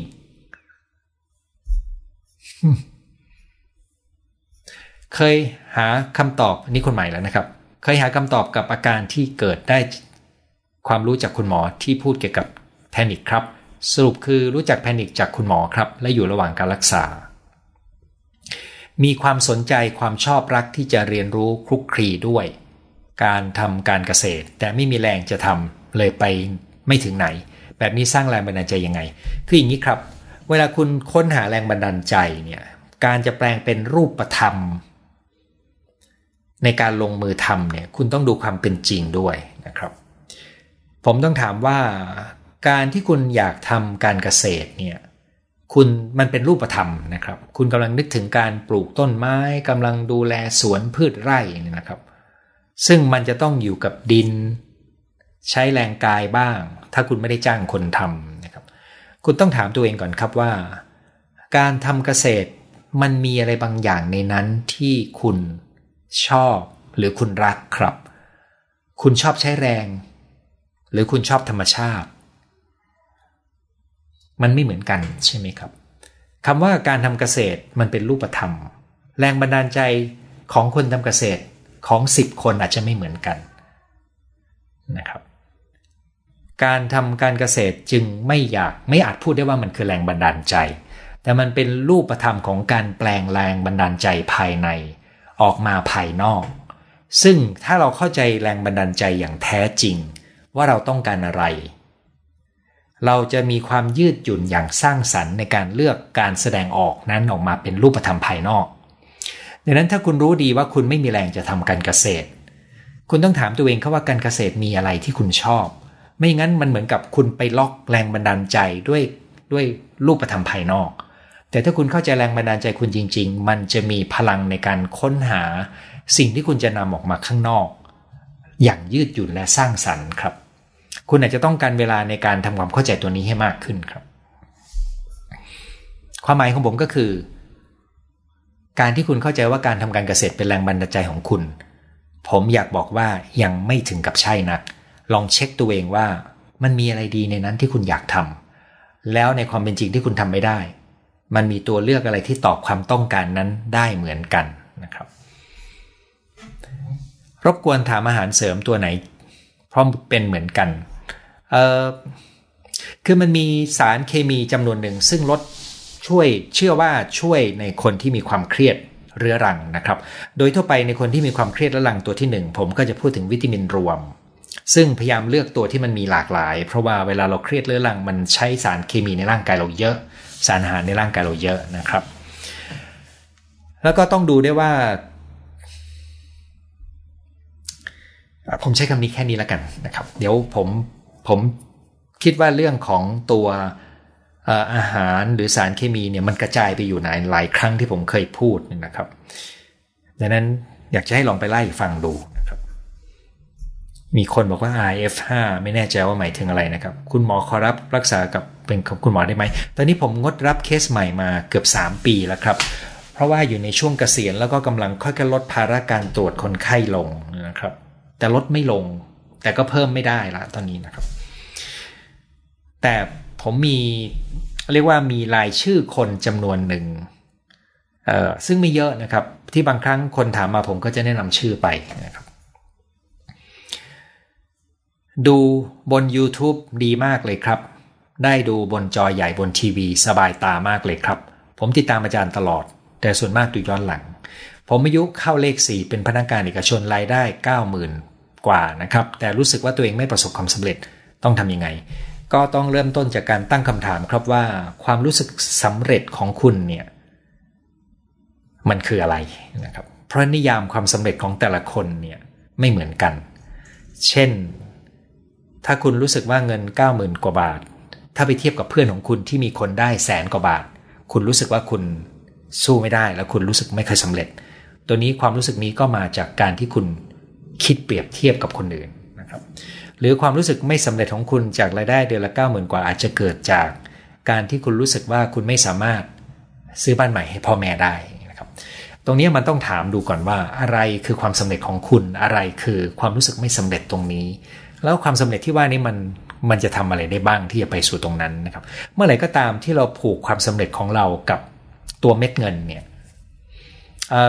มีงานวิจัยพบว่าความสุขของเราจะน้อยลงครับ แต่ว่าผมยังคิดว่าโจทย์หลักของคุณน่าจะอยู่ตรงที่ว่าคุณน่าจะเช็คดูก่อนว่าคำว่าสำเร็จของคุณคืออะไรนะครับ มันมีอีกเรื่องหนึ่งด้วยนะครับก็คือในโลกยุคปัจจุบันการที่เราเข้าถึงข้อมูลเนี่ยมันทำให้เรารู้สึกว่ามีเท่าไหร่ก็ไม่พอเนี่ยนะครับ ทุกคนจะเชื่อว่าถ้าเรามีอีกสักขั้นหนึ่งนะครับ เกือบแสนก็อยากจะได้สักแสนต้นๆนะครับ ได้แสนต้นๆก็อยากจะได้แสนกลางๆนะครับ มันเป็นสภาวะทางจิตใจที่รู้สึกว่ามันมันมีไม่พอเนี่ย ตัวนี้มันก็จะสร้างความรู้สึกไม่สำเร็จด้วยเช่นกัน ดังนั้นผมจึงไม่รู้ว่าเกิดอะไรขึ้นข้างในใจคุณที่คุณรู้สึกไม่ค่อยถูกใจกับรายได้ที่มีอยู่ เพราะคุณบอกแต่ตัวแปรตัวนี้มานะครับ แต่ถ้าคุณรู้สึกว่าเงินเข้านี้มันพอ แต่มันมีอะไรบางอย่างที่ทำให้คุณรู้สึกไม่ดี ไม่สำเร็จตัวนั้นต้องไปแก้ที่ตรงนั้น เรียนถามคุณหมอยาแก้แพ้ตัวนี้ดีกว่าตัวอื่นไหมเออวันนี้ผมบอกไม่ได้เลยครับ ผม ยาบางตัวผมไม่ค่อยได้ตามด้วยนะครับ ท่านถัดมานะครับ ชอบฟังคุณหมอมีประโยชน์มาก ดีใจ ถือว่าคุณหมอได้บุญตลอด เป็นครั้งแรกที่มีโอกาสฟังสดยินดีต้อนรับเลยนะครับ ตอนนี้อายุ 40 ยังไม่มีลูกเลยไม่มีเป้าหมายเลยเลยครับ แต่ชีวิตที่เป็นอยู่ก็ดี ได้อยู่กับดูแลคุณพ่อคุณแม่ ทั้งคู่น่ารักคอย support ตลอด ถ้ายังไม่มีเป้าหมายถือว่าแปลกไหม คือสิ่งที่คุณพูดมันก็มีเป้าหมายบางอย่างอยู่ในนั้นนะครับ แต่มันเป็นเป้าหมายที่เกิดจากวิถีชีวิตที่มันไหลไปตามนั้น แต่ว่ามันอาจจะไม่มีเป้าหมายที่คุณเลือกที่จะออกแบบชีวิตเพื่อเดินไปสู่จุดนั้นซึ่งการที่เราจะมีเป้าหมายชีวิตในลักษณะอันแบบที่ผมพูดอันหลังเนี่ย มันจะต้องเกิดจากความตระหนักในความต้องการบางอย่างที่มีพลัง ถ้าถามว่าไม่มีแล้วเป็นยังไงไหม ถ้าคุณรู้สึกเป็นสุขดีมันก็ไม่เป็นไรครับ ซึ่งแต่ละคนก็ไม่เหมือนกันใช่ไหมครับ ถ้าคุณมีความพอใจในชีวิต แล้วคุณมองเห็นว่าชีวิตอนาคตมันก็ลงตัวได้ ถ้าคุณตระหนักว่าวันหนึ่งถ้าพ่อแม่จากไป ไม่ช้าก็เร็วท่านก็ต้องจากไป แล้วคุณอยู่ต่อคุณโอเคไหม ถ้าคุณมองเห็นชีวิตได้ไกลพอ คุณรู้สึกมันลงตัวได้ คุณก็มาถูกเส้นทางครับ ส่วนอนาคตจะเกิดอะไรขึ้นบ้างเราไม่รู้อยู่แล้วนะครับแต่อย่างน้อยเราเราพยายามใช้สมองส่วนคิดวางแผน ลองไล่ไปข้างหน้าดูว่าคุณเห็นอะไรบ้างเผื่อคุณจะเจอจุดที่คุณอยากทำให้ดีขึ้น อยากเตรียมการให้ดีขึ้น อันนั้นก็จะกลายเป็นเป้าหมายของคุณได้คุณหมอหลายๆตอนฟังซ้ำตลอด ถ้าคิดมากก็จะกลับไปฟัง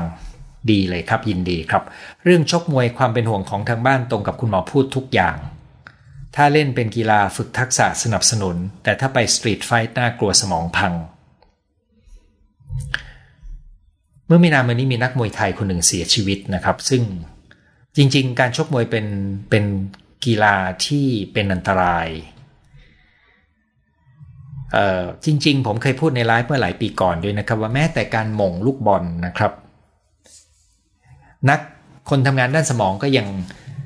แนะนำว่าอย่าม่งลูกบอลนะครับผมเคยแนะนำลูกผมซึ่งเล่นบอลด้วย แต่เขาเล่นแบบสนุกสนุกที่โรงเรียนสมัยที่เขาอยู่ชั้นมัธยมว่า ถ้าอยากเล่นบอลก็ได้นะ แต่พยายามอย่ามงลูกบอลนะครับ เพราะมีข้อมูลเพราะว่ามันทำให้สมองมันมีการบาดเจ็บและสมองเสื่อม คือมันไม่ได้จะเสื่อมตอนนี้นะครับแต่มันจะสะสมนิดนิดนิดนิดไปเรื่อยๆทำให้เซลล์สมองมันเสียไปในแต่ละครั้งแต่ละครั้งนะครับเหมือนการกินเหล้าครับคุณต้องนึกว่าทุกๆ ครั้งที่คุณกินเหล้าเซลล์สมองตายไปเป็นพันตัวหมื่นตัวอย่างเงี้ยนะครับ ได้รู้จักและติดตามไลฟ์ของหมอมาพักใหญ่ขอบคุณสำหรับความรู้แนวคิดความรู้สึกดีๆ ที่ได้รับ ชื่นชมวุฒิภาวะในการสื่อสารของคุณหมอครับ ประทับใจสองคำตอบวันนี้ แก้ปัญหาแม่ผู้ก่อหนี้ไม่หยุดหย่อน และการดูแลญาติสูงวัยที่ต้องดึงทรัพยากรทุกอย่างมาใช้นะครับ ยินดีที่คุณได้ประโยชน์นะครับ อายุ 40 แล้วมีลูกสองคนอยากกลับไปทำงานมากกว่าอยู่บ้านเลี้ยงลูก รู้สึกขาดความเชื่อมั่น จากคนเคยทำงานสามีอยากให้เลี้ยงลูกอยู่บ้าน ขึ้นอยู่กับอายุของลูกเหมือนกันนะครับโดยทั่วไปนะครับ เวลาที่ผู้หญิงคนหนึ่งตัดสินใจออกจากงานเพื่อมาเลี้ยงลูกเนี่ยมันจะมีช่วงสำคัญที่สุดของลูกก็คือช่วงไม่กี่ขวบปีแรกนี่นะครับ อาจจะนับง่าย ๆ ก็คือจนถึงเข้าเข้าสู่ระบบการศึกษาก็ได้นะครับ แต่ถ้าคุณจะอยู่ต่อเนี่ยยิ่งนานเท่าไหร่ความเชื่อมั่นที่จะทำงานก็จะน้อยลงก็เลยนี้นั้น คนที่ยังอยากจะดูแลลูกเองก็มักจะหารายได้เสริมในทางใดทางหนึ่ง ซึ่งแปลว่ามักจะเป็นธุรกิจส่วนตัวเป็นฟรีแลนซ์หรือทำงานเช่น แม้แต่ขายของออนไลน์หรือทำธุรกิจแบบเล็ก ๆ ก็ยังได้นะครับให้ตัวนี้จะทำให้เวลาของเขามีความยืดหยุ่น ดังนั้นจึงเป็นเรื่องของการหาความลงตัวนะครับ ในวันที่คุณไปทำงานถ้าคุณทำงานเต็มเวลานะครับ คุณก็จะมีแรงกดดันระหว่างการทำงานให้ดี กับการเลี้ยงลูกให้ดีนะครับ แล้วก็จะมีความเครียดอยู่ในบางครั้งเวลาที่ลูกป่วย แต่ที่ผมพูดทั้งหมดไม่ได้กำลังจะเสนอให้คุณไม่ต้องไปทำงานนะครับ ผมกำลังเสนอให้คุณเห็นตัวแปรหรือปัจจัย ที่คุณอาจจะนำมาใช้เพื่อพิจารณา และถึงที่สุดอาจจะดูที่การเงินโดยรวมของครอบครัว ดูที่ความรู้สึกมั่นคงในชีวิตของคุณ เช่น ผู้หญิงจำนวนหนึ่งที่ไม่ได้ทำงานเนี่ย บางครั้งสามีเป็นแหล่งรายได้หลัก และสามีเริ่มไม่ให้เกียรติภรรยาในแบบเดิม คุณต้องดูว่าสามีคุณเป็นอย่างนั้นไหมนะครับ หรือถ้าคุณไม่แน่ใจว่าเกิดวันหนึ่งสามีคุณเกิดจะทิ้งคุณไปเนี่ยนะครับ คุณจะอยู่ยังไง ตรงนี้ล้วนแล้วแต่เป็นข้อมูลซึ่งต้องไปดูรายละเอียดในในตัวอย่าง แล้วก็มองว่าทุกอย่างเป็นตัวเลือกครับ ตัวผมเองก็คิดไว้นะครับว่า ถ้าผู้หญิงสามารถมีรายได้ มีการพัฒนาตัวเองต่อ บนเส้นทางอาชีพ ซึ่งไม่จำเป็นต้องไปทำงานเต็มเวลานะครับ และสามารถเป็นแม่ได้ด้วย มันจะต้องมีความยืดหยุ่นมากในระบบงาน มันถึงจะเอื้อให้เป็นแม่ที่เรารู้สึกดีได้นะครับ ตรงนี้ถ้าคุณอยู่ในสายอาชีพที่มีความยืดหยุ่นในการออกแบบงานได้ก็จะดีนะครับ ถ้าคุณอยู่ในสายอาชีพที่ต้องไปทำงานเต็มเวลาก็จะยากหน่อยหนึ่งครับ ผมไม่รู้จะแนะนำยังไงนอกจากพูดถึง ข้อมูลประกอบให้คุณได้พิจารณาดูนะครับ ยูคอคุณที่สนใจลองพิมพ์เข้าไปดู YouTube ผมไม่แน่ใจว่าหมายถึงอะไรนะครับ ดีใจจังมาฟังได้ทัน ถ้ารักษาจนเกือบปกติ แต่บางครั้งคนในครอบครัวเป็นตัวกระตุ้นให้เกิดอาการเศร้าต้องทำยังไงเออผมไม่แน่ใจว่าที่คุณบอกว่ารักษาจนเกือบปกติคุณทำยังไงนะครับ แต่ผมเจอบ่อยว่าถ้าครอบครัวเป็นตัวกระตุ้นให้เกิดความเศร้า มันมักจะเป็นเรื่องราวที่สะสมมานาน ผมจะแนะนำแล้วผมจะคิดว่าคุณมีปมบางอย่าง ในความรู้สึกลึกๆ ซึ่งถ้าคุณดีขึ้นเพราะการกินยา มันจะมีโอกาสที่คุณจะกลับมาได้ถ้าถูกกระตุ้น ถ้าคุณยังอยู่ในสิ่งแวดล้อมเดิม ที่ยังมีการกระตุ้นอยู่เรื่อยๆนะครับ ผมอยากให้คุณลองพิจารณาการเยียวยาจากข้างใน อีกทางเลือกหนึ่งก็คือการเลือกทางเลือกเรื่องข้างนอก ในบางกรณีบางคนเลือกที่จะถอยห่างออกมาจากครอบครัว ซึ่งทุกทางเลือกล้วนแล้วแต่มีข้อดีข้อเสียครับ คุณจำเป็นต้องพิจารณาชั่งน้ำหนักมันดูนะครับ ชอบเกษตรเพราะชื่นใจเวลาต้นไม้งอกเจริญเติบโต ขณะเดียวกันก็ชอบธรรมชาติ แต่ไม่มีแรงทำเกษตร ง่ายมากเลยครับ คุณอย่าทำเกษตรครับ แต่ว่าคุณสามารถที่จะเลือกมีบ้านที่มีสวนได้ ถ้าคุณจะมีสวนเยอะ คุณต้องมีแรงงานช่วยคุณ ถ้าคุณมีส่วนเล็กๆ ของคุณเอง ที่คุณมีแรงทำนั่นก็เพียงพอแล้วนะครับ หรือถ้าคุณไม่สามารถที่จะมีส่วนได้ด้วยเหตุอะไรก็ตาม การจัดเวลาไปอยู่ในที่ที่ใกล้ธรรมชาติ ให้บ่อย ก็เป็นความสุขได้นะครับ แต่มันจะออกแบบออกมาเป็นวิถีชีวิตยังไง ตัวนี้เป็นรายละเอียดแล้วนะครับ แต่ผมผมเข้าใจว่าคุณตอบต่อจากเมื่อกี้ที่ผมถามนะครับ เพราะว่ามันจะก่อให้เกิดทางเลือกของการใช้เวลาของคุณ ว่าคุณจะเพิ่มเวลาไปอยู่กับธรรมชาติมากขึ้นได้ยังไง อย่างหนึ่งที่ผมเห็นชัดก็คือ ถ้าคุณอยู่ในเมือง มันอาจจะไม่ได้ตอบโจทย์คุณได้ดีนัก แต่ถ้าคุณเลือกที่จะไปอยู่ใกล้สวนสาธารณะสวนสาธารณะอาจจะพอตอบความต้องการของคุณได้บ้าง แต่ถ้าคุณมีเงินก้อนหนึ่งแล้วคุณไม่คิดว่าคุณจำเป็นต้องอยู่ในเมือง คุณอาจจะเลือกที่จะไปอยู่ชานเมืองหรือต่างจังหวัดที่มีที่ดินราคาไม่แพง แล้วก็เข้าถึงปัจจัยในการดำรงชีพพื้นฐานที่ดี โดยที่คุณไม่ต้องเป็นคนทำปลูกต้นไม้เองเนี่ยนะครับ มันมีตัวเลือกเยอะมากครับ เพราะตัวผมเองก็ชอบธรรมชาติ แล้วผมชัดมากว่าผมไม่ทำเกษตร เพราะผมโตมาไม่ถนัดกับการใช้แรง ในการปลูกต้นไม้ดูแลนะครับ ผมทำไม่ได้ครับ มันไม่ใช่สิ่งที่ ผมเลือกที่จะใช้เวลามาเรียนรู้ตอนอายุ 60 กว่าเนี่ยนะครับ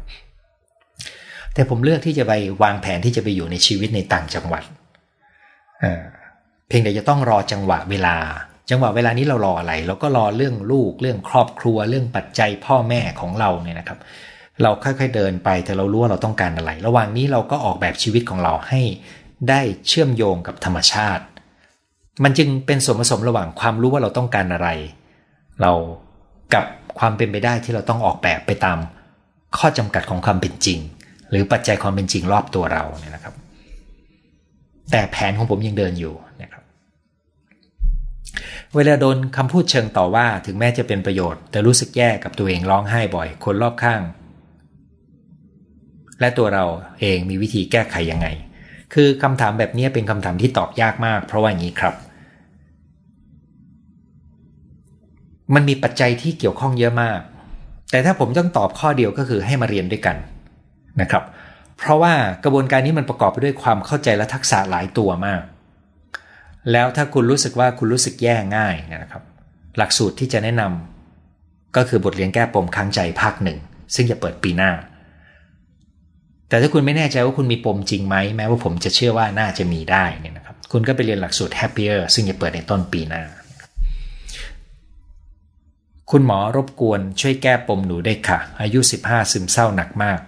คิดค่าตัวตายวันละเกือบ 10 ครั้ง ตอนนี้อายุ 33 ปี คือถ้าคุณยังคิดฆ่าตัวตายอยู่ซ้ำๆในตอนนี้ ผมจะยังไม่พร้อมที่จะรักษาคุณได้ เพราะผมไม่มีจุดเชื่อมโยงกับแผนกฉุกเฉินพวกนี้มันต้องทำงานเป็นทีมและเป็นระบบนะครับ แต่ถ้าคุณมีอายุ 33 ปี แล้วคุณยังมีความเศร้าอยู่ แม้ว่าตอนนั้นคุณจะเศร้าหนักแต่ตอนนี้คุณดีขึ้นบ้าง แต่คุณยังรู้ว่ามีปมลองมาเรียนเรื่องปมค้างใจกันได้ครับทำไมผมไม่เต็มบาทไม่เต็มบาทเกิดจากอะไร อันนี้ผมไม่ทราบแล้วล่ะครับ เพราะว่ามันขึ้นอยู่กับคำว่าคำว่าไม่เต็มบาทคืออะไรนะครับ ขอบคุณคำแนะนำอาจารย์หมอ คุณหมอหนูอยากมีแฟน แต่มีคนบอกว่าหนูยังรักตัวเองไม่พอ อืม ความต้องการมีแฟนเป็นเรื่องที่เป็นปกติของคนที่เติบโตมาเป็นผู้ใหญ่นะครับ มันเป็นแรงขับเคลื่อนตามธรรมชาติ และบางครั้งเราก็คิดว่าการมีแฟนจะช่วยทำให้เรามีความสุข ส่วนคนบอกว่าคุณยังรักตัวเองไม่พออันนี้ผมไม่มีคำแนะนำเพราะว่าผมไม่รู้ว่าเขาดูจากอะไร เพราะผมไม่รู้จักคุณนะครับ 52 ปีลูก 17 กับ 14 พ่อแม่ 78 ดูแลกันลำบากอยู่คนละจังหวัด เป็นวัยแซนด์วิชเหมือนที่คุณหมอเคยพูดต้องเหนื่อยกันมาก ใช่ครับ วัย 50 กว่าปัจจุบันเนี่ย ลูกกำลังเป็นวัยรุ่น พ่อแม่กำลังอายุมากนะครับ เหนื่อยครับทราบซึ้งและนิยมและขอยกย่องศิลปะการถ่ายทอดความรู้ของอาจารย์ ยินดีครับ ผมป่วยมาเจ็ดเดือนไม่มีรายได้ ผมเครียดแต่เข้าใจว่า ก็แค่จังหวะช่วงหนึ่งของชีวิต เดี๋ยวก็ดีขึ้นและผ่านไปได้ ผมหวังว่าคุณจะผ่านไปได้นะครับ แล้วก็ ถ้าคุณไม่มีรายได้ ผมหวังว่าคุณจะเข้าใจระบบสวัสดิการสังคมของประเทศไทย ซึ่งแม้จะไม่ได้ดีระดับท็อปของโลก แต่ถือว่าดีที่น่าชื่นชมได้สำหรับประเทศที่มีรายได้ระดับเราเนี่ยนะครับ ผมไม่ได้ชูดพูดเพื่อชมรัฐบาลนี้นะครับ แต่ผมคิดว่ามันเป็นการสะสมระบบที่มาอย่างต่อเนื่องจนกระทั่งยกตัวอย่างเช่น ระบบดูแลสุขภาพที่ลงตัวนะครับ ส่วนเงินสนับสนุนช่วยเหลือในปัจจุบัน เอ่อถ้าพูดตรงๆมันก็ไม่พอนะครับ แต่ว่าได้รับการช่วยเหลือก็ดีกว่าไม่ได้รับนะครับ คุณหมอช่วยชี้แนะ ยี่ห้อวิตามินรวม อันเนี้ยพอดีพี่จากไทยจะมาเกาหลีใต้จะได้ซื้อฝาก ที่เกาหลีใต้น่าจะหาซื้อง่ายครับผมแนะนำยี่ห้อไม่ได้นะครับ เพราะว่าให้แล้วคือหลักคืออย่างนี้นะครับ คุณไปดูฉลากยานะครับ ขอให้มันมีชื่อแปลกๆหลายๆตัวนะครับ เช่นมีแมกนีเซียม มีแคลเซียม มีแมงกานีสมีซิงค์มีอะไรพวกนี้นะครับ ซึ่งวิตามินรวมธรรมดาราคาถูกไม่มี แต่วิตามินรวมราคาประมาณ 5-8 บาทเนี่ยจะมีส่วนผสมแบบนั้นนะครับใบให้ประมาณนี้นะครับ แล้วก็มียี่ห้อร้านขายยาซึ่งเป็นเชนมาอยู่ในกรุงเทพ วิตามินรวมที่ส่วนผสมใช้ได้มีราคา 6 บาท แต่เขาจะมีช่วงเวลาที่ลดครึ่งราคาหรือเม็ดละ 3 บาทนะครับผมเคยดูส่วนผสมแล้วผมก็คิดว่าใช้ได้ครับ แต่โดยหลักง่ายๆ คือคุณไปเทียบส่วนผสมให้มันมีหลายตัวนะครับ อันนี้เป็นแบบง่ายที่สุดนะครับ ตอนนี้มีชีวิตครอบครัวที่เหมือนกับคนป่วยที่เป็นโรคหลงตัวเอง มีอาการ toxic กับคนรอบข้างรู้สึกเหนื่อยมาก จะหาทางออกด้วยการบอกเลิก แต่จะโดนขู่ทำร้าย ร่างกายทำลายครอบครัวเรา อื ตัวนี้ลำบากล้วครับ เพราะว่าเขาน่าจะมีภาวะหวาดระแวง แล้วก็มีอันตรายของความรุนแรงด้วย ผมคิดว่าคุณอาจจะต้องการการไปปรึกษาจิตแพทย์เพื่อเข้าใจอาการของโรคของคนที่อยู่กับคุณนะครับ โดยคุณหาเรื่องไปด้วยเรื่องความเครียดของคุณ แต่คุณไปปรึกษาเรื่องนี้ด้วยเพื่อเขาจะสอบถามอาการและเขาจะแนะนำบางส่วนได้ แต่ต้องบอกเลยว่ากรณีแบบนี้เวลาเกิดขึ้นจิตแพทย์ก็ช่วยเหลือได้จำกัดมาก ๆ นอกจากให้ข้อมูลประกอบนะครับ มันมีหนังหลายเรื่องนะครับที่ฉายถึงผู้หญิงที่ไปแต่งงานกับผู้ชายที่มีภาวะหวาดระแวง แล้วก็มีภาวะแบบนี้เลยทำร้ายร่างกายและน่ากลัวมากนะครับ จิตใต้สำนึกประสบการณ์ในซียูทำให้วิตกกังวล กลับมาโทษตัวเองชั่งน้ำหนักไม่ถูก เรื่องบางเรื่องคุณอาจจะต้องการเวลานะครับ ในการเยียวยาแล้วก็หาคำตอบ แล้วก็บางกรณีคนอาจจะต้องการพื้นที่ในการพูดคุย กับคนที่เข้าใจเพื่อช่วยให้คุณเรียบเรียงได้ชัดขึ้นนะครับ ท่านถัดมาบอกว่ารู้สึกแย่มาก อาศัยความสงบตามเพจธรรมะและคุณหมอบ้างบางเวลาครับ อย่าลืมออกกำลังกาย แล้วก็กินผักให้มาก แล้วก็ลองไปทบทวนเรื่องของอารมณ์เศร้าที่ผมเคยพูดนะครับ ตอนนี้ผมพบว่าอัลกอริทึมของ YouTube ถ้าผมใส่คำว่าโรคซึมเศร้าเขาจะกาหัวไว้นะครับว่าห้ามเด็กต่ำกว่า 18 ดูนะครับ ผมยังไม่ได้ไปแก้เลยว่าจะแก้ได้ยังไงนะครับ แต่เขาปิดปิดการเข้าถึงคลิปผมไป 2 คลิปแล้วนะครับ เพราะมีคำว่าโรคซึมเศร้าอยู่ในนั้นนะครับ รู้สึกเบื่อกับชีวิตมากไม่อยากทำอะไรเลย แต่ก็รู้ว่าต้องทำงานเพื่อหาไรายได้ เพื่อเลี้ยงชีพไม่มีแรงจูงใจ จะเริ่มอะไรใหม่ ๆ ก็กลัว กูลองไล่สิ่งที่ผมพูดมาในวันนี้ดูนะครับ ว่าคุณอยู่ในกลุ่มไหน แล้วคุณจะจัดการยังไงนะครับกำลังเรียนปโททำงานเรียนไปด้วย เหลือทำงานวิจัยทำไงยังเรียนไม่จบ เอาทำให้เรียนไม่จบ ครับมันอาจจะช้าหน่อยหนึ่งขอให้กำลังใจคุณนะครับรบกวนคุณหมอแนะนำปัญหาณตอนนี้ของครอบครัวแม่ 63 ไม่ยอมปล่อยวาง ลูกหลานจบปตรีสามารถเลี้ยงตัวเองได้ เลี้ยงครอบครัวได้แล้ว อยากให้คุณแม่นั่งปฏิบัติ ถ้าเขาไม่ยอมปล่อย เขาอยากมีชีวิตยังไง ถ้าคุณควบคุมไม่ได้ คุณก็คงต้องยอมนะครับ ผมเจอว่าหลายครั้งลูกปรารถนาดี แต่เป็นเหตุให้ขัดแย้งกัน เพราะอยากให้พ่อแม่ได้พัก แต่ผมพบว่าพ่อแม่ที่ทำธุรกิจส่วนตัวเนี่ยเขายังไม่อยากพักที่วัย60ครับ บางคนก็จะทำไปเรื่อยๆ เพราะอะไรรู้ไหมครับ เพราะเขาเพราะว่าเขาอยู่เฉยๆไม่เป็น สิ่งที่คุณจะทำได้ก็คือ ทำให้เขามีโอกาสได้ไปเที่ยวได้ไปหย่อนใจให้ได้มากที่สุดตามเวลานะครับ แต่อย่าไปบอกเขาว่าให้ทํำยังไงครับเขาไม่ฟังครับ แล้วเขาไม่ชอบด้วยนะที่ลูกเมื่อโตแล้วมาสอนเขามาบังคับเขานะครับ ถ้าคุณอยากรู้จริงๆไปถามเขาดูเนี่ยนะครับผมมีคลาสที่มีทั้งแม่กับลูก เป็นไม่ใช่บ้านเดียวกันนะครับทำให้ทำให้คนเป็นลูกก็เข้าใจแม่มากขึ้นทำให้คุณเป็นแม่ก็เข้าใจเจนของลูกมากขึ้น มันมันเป็นส่วนผสมตามธรรมชาตินะครับ ไม่ได้ตั้งใจให้เกิด ดีใจได้ฟังไลฟ์สดขอบคุณค่ะ Good Connection จากฝั่งสวิตเซอร์แลนด์เป็นคนคิดเล็กคิดน้อยคิดเกินไปไม่ไหวใช้ชีวิตอยู่กับผู้คนจะทำยังไง อยู่คนเดียวไม่เจอผู้คนมาหลายปีแล้ว คุณอาจจะต้องการการจัดการสภาวะจิตใจเพื่อทำให้คุณ สามารถ ลดความคิดอย่างที่คุณพูดลงได้ ซึ่งมันมีวิธีนะครับ แต่ถ้าคุณไม่พร้อมในการที่จะพัฒนาอะไรมากไปกว่า การจัดกิจกรรมบางอย่าง กินนอนออกกำลังกายเป็นพื้นฐานที่จะช่วยได้จริง ๆ นะครับ วันนี้ได้มาฟังสดดีใจนะครับ มีเพื่อนคนหนึ่งมีลูกสาว ลูกไม่รู้ว่าตัวเองชอบอะไร แต่แม่ให้คำแนะนำโดยบอกว่าแม่รู้จักลูกดีถือว่าใช้ได้ไหมเออยังไม่พอครับ โดยทั่วไป แม่อาจจะรู้จักลูกบางส่วน แต่แม่อาจจะมีอคติจากการที่แม่มีประสบการณ์ชีวิตชุดหนึ่งในยุคเมื่อก่อนหน้านั้น แล้วอยากให้ลูกได้ดีก็เลยเอาความเชื่อนั้นมาใส่ด้วย อีกเรื่องหนึ่งก็คือลูกที่ไม่รู้ตัวเอง ถ้าเดินตามแม่แล้วมีปัญหานะครับ ลูกจะมองว่าแม่คือคนที่ทำให้เกิดปัญหา อีกอย่างหนึ่งก็คือลูกที่ไม่รู้ตัวเองจำนวนหนึ่งเกิดจากแม่ที่ดูแลลูกดีมาก และคอยบอกลูกว่าให้ทำยังไงทำให้ลูกไม่รู้จักตัวเอง ดังนั้นมันจึงมีหลายเรื่องมากที่จะต้องระวัง เวลาที่พ่อแม่คิดว่าตัวเองรู้จักลูก และจะบอกลูกว่าควรจะเดินยังไง เพราะโลกอนาคต จะเป็นโลกที่พ่อแม่ก็ไม่รู้จักมาก่อนครับ มันเปลี่ยนเร็วมากตอนนี้เออผมหวังว่าคำพูดของผมไม่ได้เป็นการต่อว่า หรือกล่าวโทษคุณแม่ท่านนี้นะครับ เพราะผมถือว่าคำพูดของผมเป็นคำพูดกลางๆ ไม่ได้ระบุตัวบุคคล แล้วที่พูดนี้ ก็เป็นการพูดจากหลายกรณีมาให้ได้รับรู้นะครับ ดังนั้นแม่จะช่วยลูกได้ดีที่สุดก็คือให้ลูกได้มีประสบการณ์ แล้วค้นหาตัวเองผ่านประสบการณ์นั้น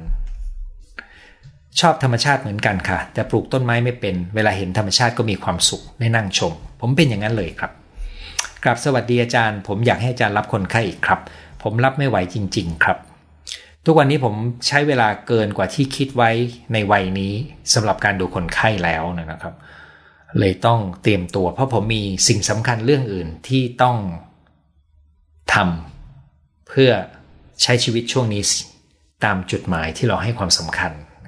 เป็นไปตามแรงบันดาลใจนะครับ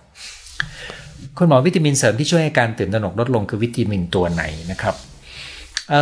คืออย่างนี้ครับมันอาจจะเป็นจากความเครียด ซึ่งมันมีสารอาหารที่ช่วยในกรณีที่เป็นความเครียดและหลังซึ่งผมตอบไปแล้วเรื่องวิตามินรวมนะครับ แล้วก็กรณีความกังวลกับโจทย์ทางอารมณ์ก็มีหลายตัวที่เข้ามาช่วยนะครับ เช่นที่ผมเคยพูดก็จะมีพวกแมกนีเซียม fish oil การกินเราเรียกว่าจุลินทรีย์นะครับหรือแม้แต่เรื่องของการทำ IF นะครับก็ยังเป็นประโยชน์ได้กับจุลินทรีย์ในลำไส้แล้วก็สภาวะทางอารมณ์ มีคนถามว่าเรียนปมค้างใจประมาณเท่าไหร่ให้คุณไปดูที่เว็บไซต์นะครับ ไม่อยากประกาศราคาลงช่องทางนี้นะครับแต่บอกได้ว่าผู้เรียนของผมบอกว่าถูกนะครับถูกกับการไปดูดวงแบบดูฮวงจุ้ยเขาบอกอย่างนี้นะครับ ซึ่งผมก็ขำเวลาเขาคุยกันเองในแชทนะครับ ถ้าเป็น panic หรือเครียดจะมีอาการจุกตรงต้นคอด้านล่างได้ไหมนะครับ ผมเคยพูดเรื่อง panic นะครับ คุณลองไปฟังดู แล้วก็คำถามแบบนี้คุณสามารถค้นได้จากอินเทอร์เน็ตนะครับ ปัจจุบันข้อมูลเกี่ยวกับโรคเนี่ย คุณ key คำนี้ลงไปนะครับ คุณค้นถ้าคุณพูดภาษาอังกฤษเป็น คุณค้นคำว่า panic disorder นะครับ ถ้าคุณอ่านภาษาอังกฤษไม่เป็น คุณค้นคำว่าโรคแพนิคมหาลัยหลายแห่งจะมีคำอธิบายโรคเลยครับ แล้วคุณจะรู้ตรงนั้นนะครับ คนที่เกษียณอายุแล้วยังมีแรงบันดาลใจอยู่ไหม มีได้ครับ มันสามารถมีได้จนถึงวันสุดท้ายของชีวิตนะครับ เมื่อเร็วๆนี้คุณแม่มีโอกาสทำงานที่ท้าทายมาก ถ้าโอกาสนี้มาก่อนท่านเกษียณท่านคงรับ แต่ปัจจุบันท่านเหมือนไม่อยากรับ ผิดชอบอยากใช้ชีวิตเรื่อยๆมากกว่า คุณต้องแยกนะครับระหว่างงานกับภารกิจของวัยนะครับ ถ้าเขาเกษียณแล้วแล้วเขาไม่อยากรับผิดชอบนั่นถูกแล้วนะครับ ตัวผมเองตอนนี้เนี่ยลดงานที่ต้องรับผิดชอบลง เพราะว่ามันเป็นภารกิจอย่างหนึ่งครับ ถ้าจะอ้างอิงก็คือมันมีคำว่าอาสมสี่ซึ่งผมเคยเล่าให้ฟังในเวทีนี้นะครับในอาสมสี่พูดถึงเป็นความเชื่อของฮินดูหรือพราหมณ์เนี่ยนะครับ พูดถึงวัยของคน วัยที่สามเนี่ยคือวัยที่ไปแสวงหาสัจธรรมนะครับ แล้วก็เป็นวัยตามภารกิจนะครับวัยที่ 2 เป็นวัยทำงานสร้างครอบครัววัยที่ 1 คือวัยเรียนรู้นะครับส่วนวัยที่ 4 เป็นวัยที่เหมือนกับเป็นวัยกลับมาแบ่งปันความรู้ความเข้าใจชีวิตให้กับคนรุ่นต่อไปก่อนที่จะตายนะครับนั้นคุณแม่คุณไม่ควรทำงานต่อครับ แต่เขาควรจะมีจุดหมายบางอย่างของชีวิต แต่ถ้าเขาไม่มีคุณทำไงก็ได้เขาได้มีโอกาสเที่ยวสนุกครับ แล้วก็ได้มีความสนุกความสุขในชีวิต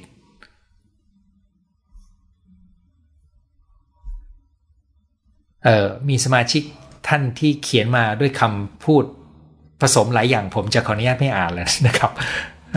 คุณหมอจะไปอยู่จังหวัดไหนตอนบ้านปลายกระซิบบอกด้วยอยากตามไปเป็นเพื่อนบ้าน ชมรมสวนะครับเขาเก็บเป็นความลับไปก่อนนะครับ กลัวคุณไปแย่งซื้อที่แถวนั้นทำให้ที่แพงนะครับ อายุ 30 กว่ายังไม่เคยมีคนรักลึกๆ อยากมี แต่ตลอดมาคิดว่าอุปสรรค เป็นอุปสรรคกับการเดินหน้าของชีวิต อิสระความเป็นไปได้ต่างๆ ในชีวิตอาจจะหายรู้สึกขัดแย้ง มันเป็นธรรมดาที่คุณจะมีความรู้สึกสองจิตสองใจ กับทางเลือกที่มีความสำคัญกับชีวิตของคุณนะครับคำแนะนำของผมนะครับก็คือใช้ชีวิตให้มีความสุขในฐานะคนโสด เปิดโอกาสให้คุณได้เจอกับคนหลากหลาย ถ้ามีคนสนใจ เปิดโอกาสให้ได้คบหาดู แล้วคุณค่อยเลือกได้ครับว่า คุณจะใช้ชีวิตแบบไหนในตอนนั้นนะครับ ในวันที่คุณยังไม่มีคนรัก คุณคิดไม่ออกหรอกครับว่า เวลาที่คุณมีความรัก คุณพร้อมจะกระโจนลงไปแค่ไหนนะครับ ดังนั้นผมคิดว่าคุณเดินไปเรื่อยๆนะครับ แล้วเปิดโอกาสให้ตัวเองได้พบปะผู้คนละกัน เรียนปโทเรียนด้วยทำงานด้วยอ๋อแล้วเรียนไม่จบบอกว่ารู้สึกขี้เกียจขี้เกียจจะเป็นอารมณ์ไหมขี้เกียจเป็นความนึกคิดที่ตัดสินตัวเอง แต่ผลของการคิดว่าเราขี้เกียจจะมีอารมณ์บางอย่างตามมา ต้องถามว่าคุณรู้สึกอย่างไรเมื่อมองตัวเองว่าขี้เกียจ ตรงนั้นจะเป็นอารมณ์ความรู้สึกครับ ก่อนหน้านี้มัธยมปตรีอ่านหนังสือสอบเข้าทำงานก็ขยัน มันอาจจะมีหลายปัจจัยมากครับ ที่ทำให้คุณพลังงานในการขับเคลื่อนลดลงนะครับ ขอบคุณหมอทุกๆ EP นะครับ ลูกสาวเป็นซึมเศร้ากำลังรักษา ถ้าใช้กินยาบำรุงสมองจะได้ไหมเอ่อถ้าหมอที่รักษาอยู่เป็นคนที่มองเรื่องของสารอาหารนะครับ เขาอาจจะให้คำตอบได้บ้าง ในคนที่เป็นซึมเศร้าบางคนโดยเฉพาะวัยรุ่น ตอนนี้นะครับผมจะดูวิตามินดีด็อกด้วย บางคนนะครับ ผมอาจจะต้องเจาะดูไทรอยด้วย บางกรณีนะครับผมอาจจะให้สารอาหารเสริมแต่ถ้าไม่มีเลยนะครับ เพราะถ้ากำลังรักษาด้วยยาแก้ซึมเศร้าแล้ว ผมจะแนะนำวิธีรักษาที่ไม่ใช่ยาหลากหลายที่เคยพูดไป เช่น การออกกำลังกายนะครับคุณกลับไปฟังสักครั้งสองครั้งก่อนหน้านี้ ผมพูดไว้เป็นระบบกว่านี้ครับ อยากจะหยุดการคิดวนทำไงครับ ผมเคยพูดเรื่องนี้อยู่เหมือนกันลองไปหาฟังดู เวลาสับสนจัดการอารมณ์ครับ กระดาษสองพับครึ่งแล้วลองมาเรียบเรียงอารมณ์ความรู้สึกกับความนึกคิดแต่ละฝ่ายดูนะครับ ตอนนี้ลูกสาวเป็นโรคซึมเศร้า ต้องรองรับอารมณ์เขาซะรู้สึกเครียดมาก ให้ดูแลตัวเองก่อนครับ ส่วนจะดูแลยังไง กลับไปเรื่องเบสิกเลยนะครับ มีเวลาอยู่กับตัวเองพัก ออกกำลังกายกินอาหารที่ดี ถ้ารู้สึกเครียดบางครั้งต้องหาคนมารับช่วงไม้แทนนะครับ ผมเจออย่างหนึ่งนะครับว่าถ้าลูกของเราป่วยเป็นซึมเศร้าตั้งแต่อายุน้อยเนี่ยหลายคนจะโทษว่าพ่อแม่มีส่วน ซึ่งบางกรณีมีส่วนจริง แต่ว่าเขาจะดีขึ้นก็ถึงว่าเขาหยุดกล่าวโทษ คนที่เลี้ยงดูเขาไม่ใช่เป็นเรื่องบาปบุญนะครับ แต่เป็นเพราะกลไกทางจิตที่เขาคิดว่าเกิดจากคนอื่นเนี่ย เขาไม่ได้เขายังไม่ได้รับผิดชอบกระบวนการแก้ไขภายในตัวเขาครับ เรื่องนี้มีความซับซ้อนพอสมควรรู้สึกผมเคยจะเคยพูดอยู่เหมือนกันในเรื่องของการอยู่กับคนเป็นโรคซึมเศร้านะครับ คุณลองกลับไปค้นดู ขอบคุณคุณหมอความรู้ดีๆ ที่มอบให้ทุกสัปดาห์ขอบุญรักษาขอบคุณครับ คุณตามมาอวยพรผมนะครับ สวัสดีค่ะ คุณหมอฟังคุณหมอบรรยายก่อนมาทำงานทุกวัน จบแพทย์ที่ไหน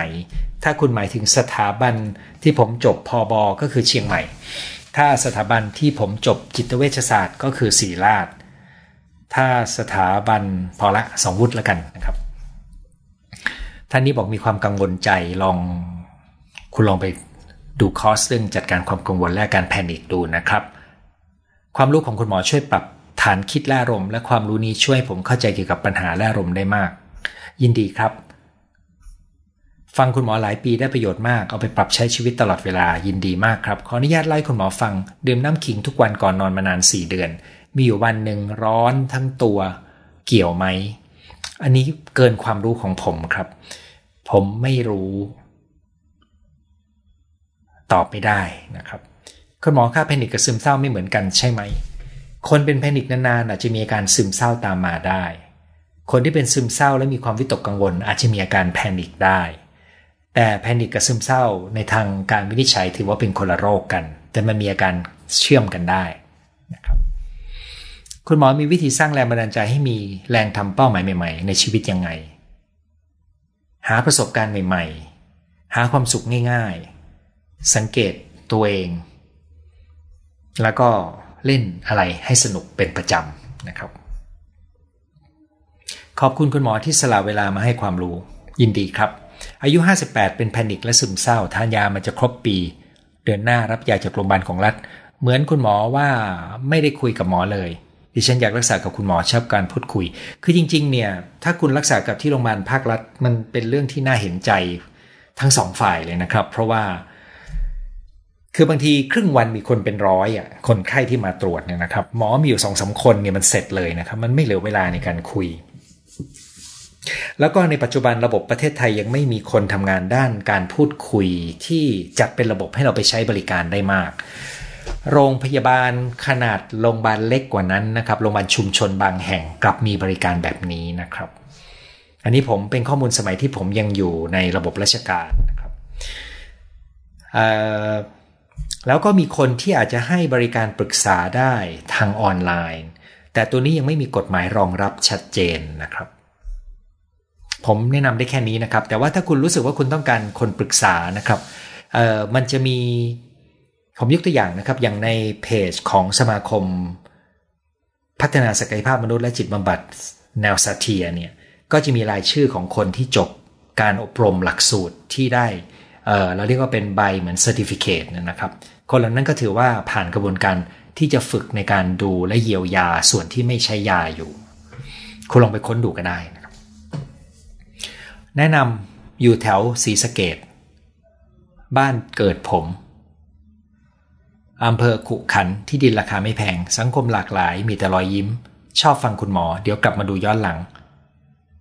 ขอตัวพักผ่อนครับ ทางอีสานเนี่ยช่วงหลังมีข้อเสียอย่างหนึ่ง ซึ่งผมหวังว่าจะดีขึ้นในอนาคต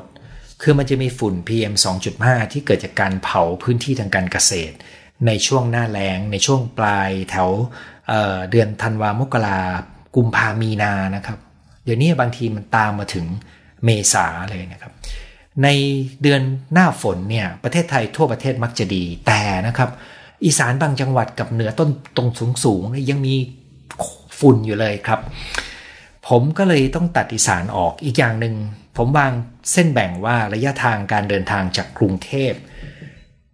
นะครับซึ่งจะเป็นศูนย์กลางที่ครอบครัวของผมเครือเครือญาติผมอยู่กับ จุดที่ผมอยู่มันควรจะมีละสิมไม่เกิน 2 ชั่วโมงครึ่งขับรถนะครับ มันก็เลยขีดวงได้จังหวัดจำนวนหนึ่งมานะครับ เป็นคนฟุ้งซ่านมากคิดโน่นนี่ตลอด ออกกำลังกายฝึกหายใจ กินอาหารให้ดีนอนให้พอครับ คุณจะดีขึ้นได้ แล้วถ้าคุณยังเป็นอยู่ไปซื้อคอร์สจัดการความกังวลและการแพนิคครับ เพราะพูดเรื่องนี้เยอะมากในหลักสูตรนั้นนะครับ ขอบคุณคุณหมอมากสำหรับความรู้คำแนะนำคุณหมอดีมากครับ ผมนำมาปรับเข้ากับปัญหาผ่านไปได้ด้วยดียินดีครับ คุณหมอนอนช่วงเวลากี่โมงถึงกี่โมงเออผมนอนเกือบเที่ยงคืนนะครับตอนนี้ แต่ผมตั้งเป้าอยู่ว่าผมจะลดเวลาลง ให้ตื่นนอนเร็วกว่านี้ครับ ส่วนการตื่นนอนเดี๋ยวนี้ผมจะใช้วิธีอยากตื่นค่อยตื่นครับ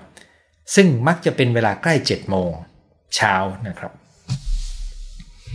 แต่ก็ขึ้นอยู่กับวันด้วยนะครับ วันไหนที่ไม่ต้องไปไหนผมก็จะใช้วิธีนี้ครับ ก็คือนอนไปเรื่อยๆจนรู้สึกว่าพอแล้วก็ลุก ซึ่งพอมันตื่นแล้วก็มักจะพอนะครับ มีคนเขียนว่าไม่เชื่อมั่นในตัวเอง คือ กรณีที่คุณมีอาการกระจายหลายเรื่องนี้นะครับ คุณจัดการเรื่องปมค้างใจได้เลยครับ พยายามเข้ามาฟังคุณหมอบ่อยๆ ตอนนี้เรียนจิตวิทยาอยู่ เป็นประโยชน์ในการให้การปรึกษาเคสมาก ๆ ผมทราบเหมือนกันครับว่ามี นักจิตวิทยาจำนวนหนึ่งแล้วก็นักศึกษานักจิตวิทยาจำนวนหนึ่งมาตามฟังอยู่ แล้วก็มีจิตแพทย์แอบมาเรียนกับผมในหลักสูตรด้วยนะครับเขาไม่บอกว่าเป็นจิตแพทย์จนกระทั่งไปเจอกันในเวทีหนึ่งถึงรู้นะครับน้องสาวเป็นโรคซึมเศร้าบางช่วงก็ดี บางช่วงก็ไม่ดี หาหมอบ้าง แต่ตอนนี้สูบกัญชา ผมคิดว่าเขาจะมีอาการแย่ลงได้นะครับ ถ้าสูบกัญชา เพราะว่ากัญชาไม่ได้เอามาใช้ในการรักษาโรคซึมเศร้าครับ แล้วก็อาจจะทำให้อาการเขาแย่ลงได้ เพราะว่าบางกรณีที่คนที่มีปัญหาทางอารมณ์แล้วไปสูบกัญชาเนี่ยถ้าเป็นการสูบนะ แล้วมันจะมี THC ผสมอยู่ในนั้นด้วยเนี่ยนะครับ เดี๋ยวจะมีอาการหลอน แล้วเดี๋ยวจะมีอาการทางจิตได้ครับ ดีใจมากที่ได้ฟังคุณหมอไลฟ์สด ติดตามคุณหมอมาหลายคลิป ค่อยๆซึมซับช่วยลูกสาวได้ด้วยนะครับ บางทีไม่สามารถเข้าใจความรู้สึกตัวเองได้ คือ คนเราไม่ค่อยเข้าใจความรู้สึกของตัวเองครับ เพราะมันซับซ้อน จิตใจคนเรามันทำงานซับซ้อนมาก เราต้องการโอกาสในการค่อยๆกลาง ค่อย ๆทำความเข้าใจ ค่อยๆทำความเข้าใจมือนมันเป็นจิ๊กซอให้เราค่อย ๆ ต่อเนี่ยนะครับ แล้วการที่เราไม่เข้าใจเนี่ยเป็นส่วนของโจทย์อารมณ์หลากหลายที่คุณเล่าว่าคุณเป็นซึมเศร้าอยู่นะครับดังนั้นผมยังคิดว่าทางเลือกในการเข้าใจอารมณ์ยังเป็นเรื่องสำคัญ ถ้าคุณทำด้วยตัวเองไม่ได้ ผมแนะนำว่าหาคนที่เข้าใจพูดคุยด้วยนะครับ อันนี้เป็นภาษาอังกฤษว่าทักทายจากบอสตันนะครับเพลิดเพลินกับการรับฟัง เป็นจริงที่ประเทศไทยมีผู้ให้บริการสุขภาพจิตไม่พอนะครับ ท่านต่อมาคือเชียงใหม่ปีนี้ฝุ่นไม่กี่วันควบคุมได้ดี เหมือนน้ำท่วมช้างคานจัดการได้ดีมา 10 กว่าปีช่วงเดือนมกราคมกุมภา เชียงใหม่ไม่ค่อยดี แต่ว่าปีนี้โดยรวมดีกว่าทุกปีนะครับหลายจังหวัด ส่วนหนึ่งผมเข้าใจว่าเป็นเพราะว่าเศรษฐกิจมันตก แล้วทำให้การท่องเที่ยวทำให้การเดินทางของผู้คนลดลง ซึ่งฝุ่นในเขตเมืองท่องเที่ยวเนี่ยมักจะเกิดจากรถยนต์นะครับ แล้วก็เชียงใหม่จะมีเรื่องการเผาป่าในรอบๆด้วยนะครับ ในจังหวัดเชียงใหม่ก็มีครับ มีการเผาป่าในจังหวัดเลย การเสพข่าวลบมากๆ เจอเหตุการณ์ร้ายส่งผลต่อจิตใจไหมมีครับ อันนี้ผมเคยพูดอยู่ในไลฟ์นะครับขมิ้นชันวิตามินซีช่วยเรื่องการเคลื่อนไหวข้อต่อด้วยไหมนอกจากการนอนหลับเอ่อข้อนี้ผมไม่มีข้อมูลในหัวเลยครับว่ามันช่วยนะครับ คือพูดง่ายๆข้อมูลที่ผมมีไม่ได้สนับสนุนข้อคำถามนี้นะครับ สอบถามว่าออกกะบ่ายเที่ยงคืนมาหลับดื่นหลับหลับตื่นตื่นพยายามไม่กินยานอนหลับ7จ็ดโมงออกกำลังกายประมาณเดินครึ่งชั่วโมง ขับรถต่ออีกสองชั่วโมงถึงบ้าน แข้งขาอ่อนแรงนอนไม่พอหรือเปล่าย่าง 59 แล้ว คือการนอนไม่พอนี่สำคัญมากเลยครับ แล้วคนยิ่งอายุมาก ยิ่งจะไวกับเรื่องนี้นะครับ แต่ถ้าถามว่าใช่ไหมอันนี้ผมตอบไม่ได้ คุณอาจจะต้องเช็คสุขภาพในภาพรวมคำว่าเช็คสุขภาพไม่ได้ไปเช็คปกตินะครับ แต่หมายถึงกลับไปทบทวนวิถีชีวิตสังเกตอยู่เรื่อยๆ แล้วก็อาจจะดูข้อมูลจากการตรวจทางสุขภาพมาประกอบกันครับ เราไปเรียนออนไซต์กับคุณหมอนะครับ รอดูนะครับ ผมคิดว่าในเมื่อสถานการณ์โควิดคลี่คลาย แล้วมีวัคซีนแบบที่เราฉีดเป็นประจำทุกปีเหมือนไข้หวัดใหญ่ ตัวนั้นน่าจะเปิดได้ง่ายขึ้นนะครับ แต่ผมก็เชื่อว่าปลายปีนี้นะครับ มันน่าจะคลี่คลายไปได้เยอะนะครับ ป่วยซึมเศร้าประสาทแพนิคมา 10 ปี แถมปวดตามตัวเรื้อรังออกกำลังกายลำบากมากขาดแรงจูงใจไม่ได้ทำงานทำไงดี อ่ออาการซึมเศร้า เรื้อรังอาจจะทำให้มีอาการปวดเรื้อรังได้ ผมคิดว่าอาการซึมเศร้าของคุณที่รักษามานานและยังไม่เคลียร์เนี่ยอยู่ในกลุ่มของโจทย์ที่มีความซับซ้อนนะครับ คุณลองไปเริ่มต้นปรับเรื่องการดูแลแบบง่ายๆ ตามคลิปที่ผมพูดไว้หลายตอนแล้ว ถ้าคุณพร้อมจะซื้อคอร์สออนไลน์ เรื่องแก้ซึมเศร้าแบบไม่ใช่ยาให้ลองไปเรียนดู ถ้าคุณเรียนแล้วได้ประโยชน์ ให้ลองมาต่อยอดเรื่องบทเรียนแก้ปมขังใจครับ ผมเจอเยอะเลยว่า คนที่เป็นซึมเศร้าจำนวนมาก โดยเฉพาะที่ไม่แค่ตอบสนองต่อการรักษาเนี่ยถ้าจัดการเรื่องปมแล้วเคลียร์ดีมากครับ นี่คือทั้งหมดที่เราคุยกันมานะครับ แล้วผมก็พบว่าเวลาที่ผมออกไลฟ์ทาง YouTube มีคนมาร่วมพูดคุยได้เยอะขึ้นแล้วตอนนี้ผมก็ยังไม่รู้จะออกทาง Facebook ยังไงอยู่นะครับดังนั้น ตอนนี้ก็ยังคงจะทำทาง YouTube ต่อไปก่อน ขอบคุณทุกท่านที่มาร่วมรับฟังพูดคุยเป็นเพื่อนกันนะครับ อาทิตย์หน้าพบกันหน่อยเวลาสองทุ่ม วันนี้สวัสดีทุกท่านครับ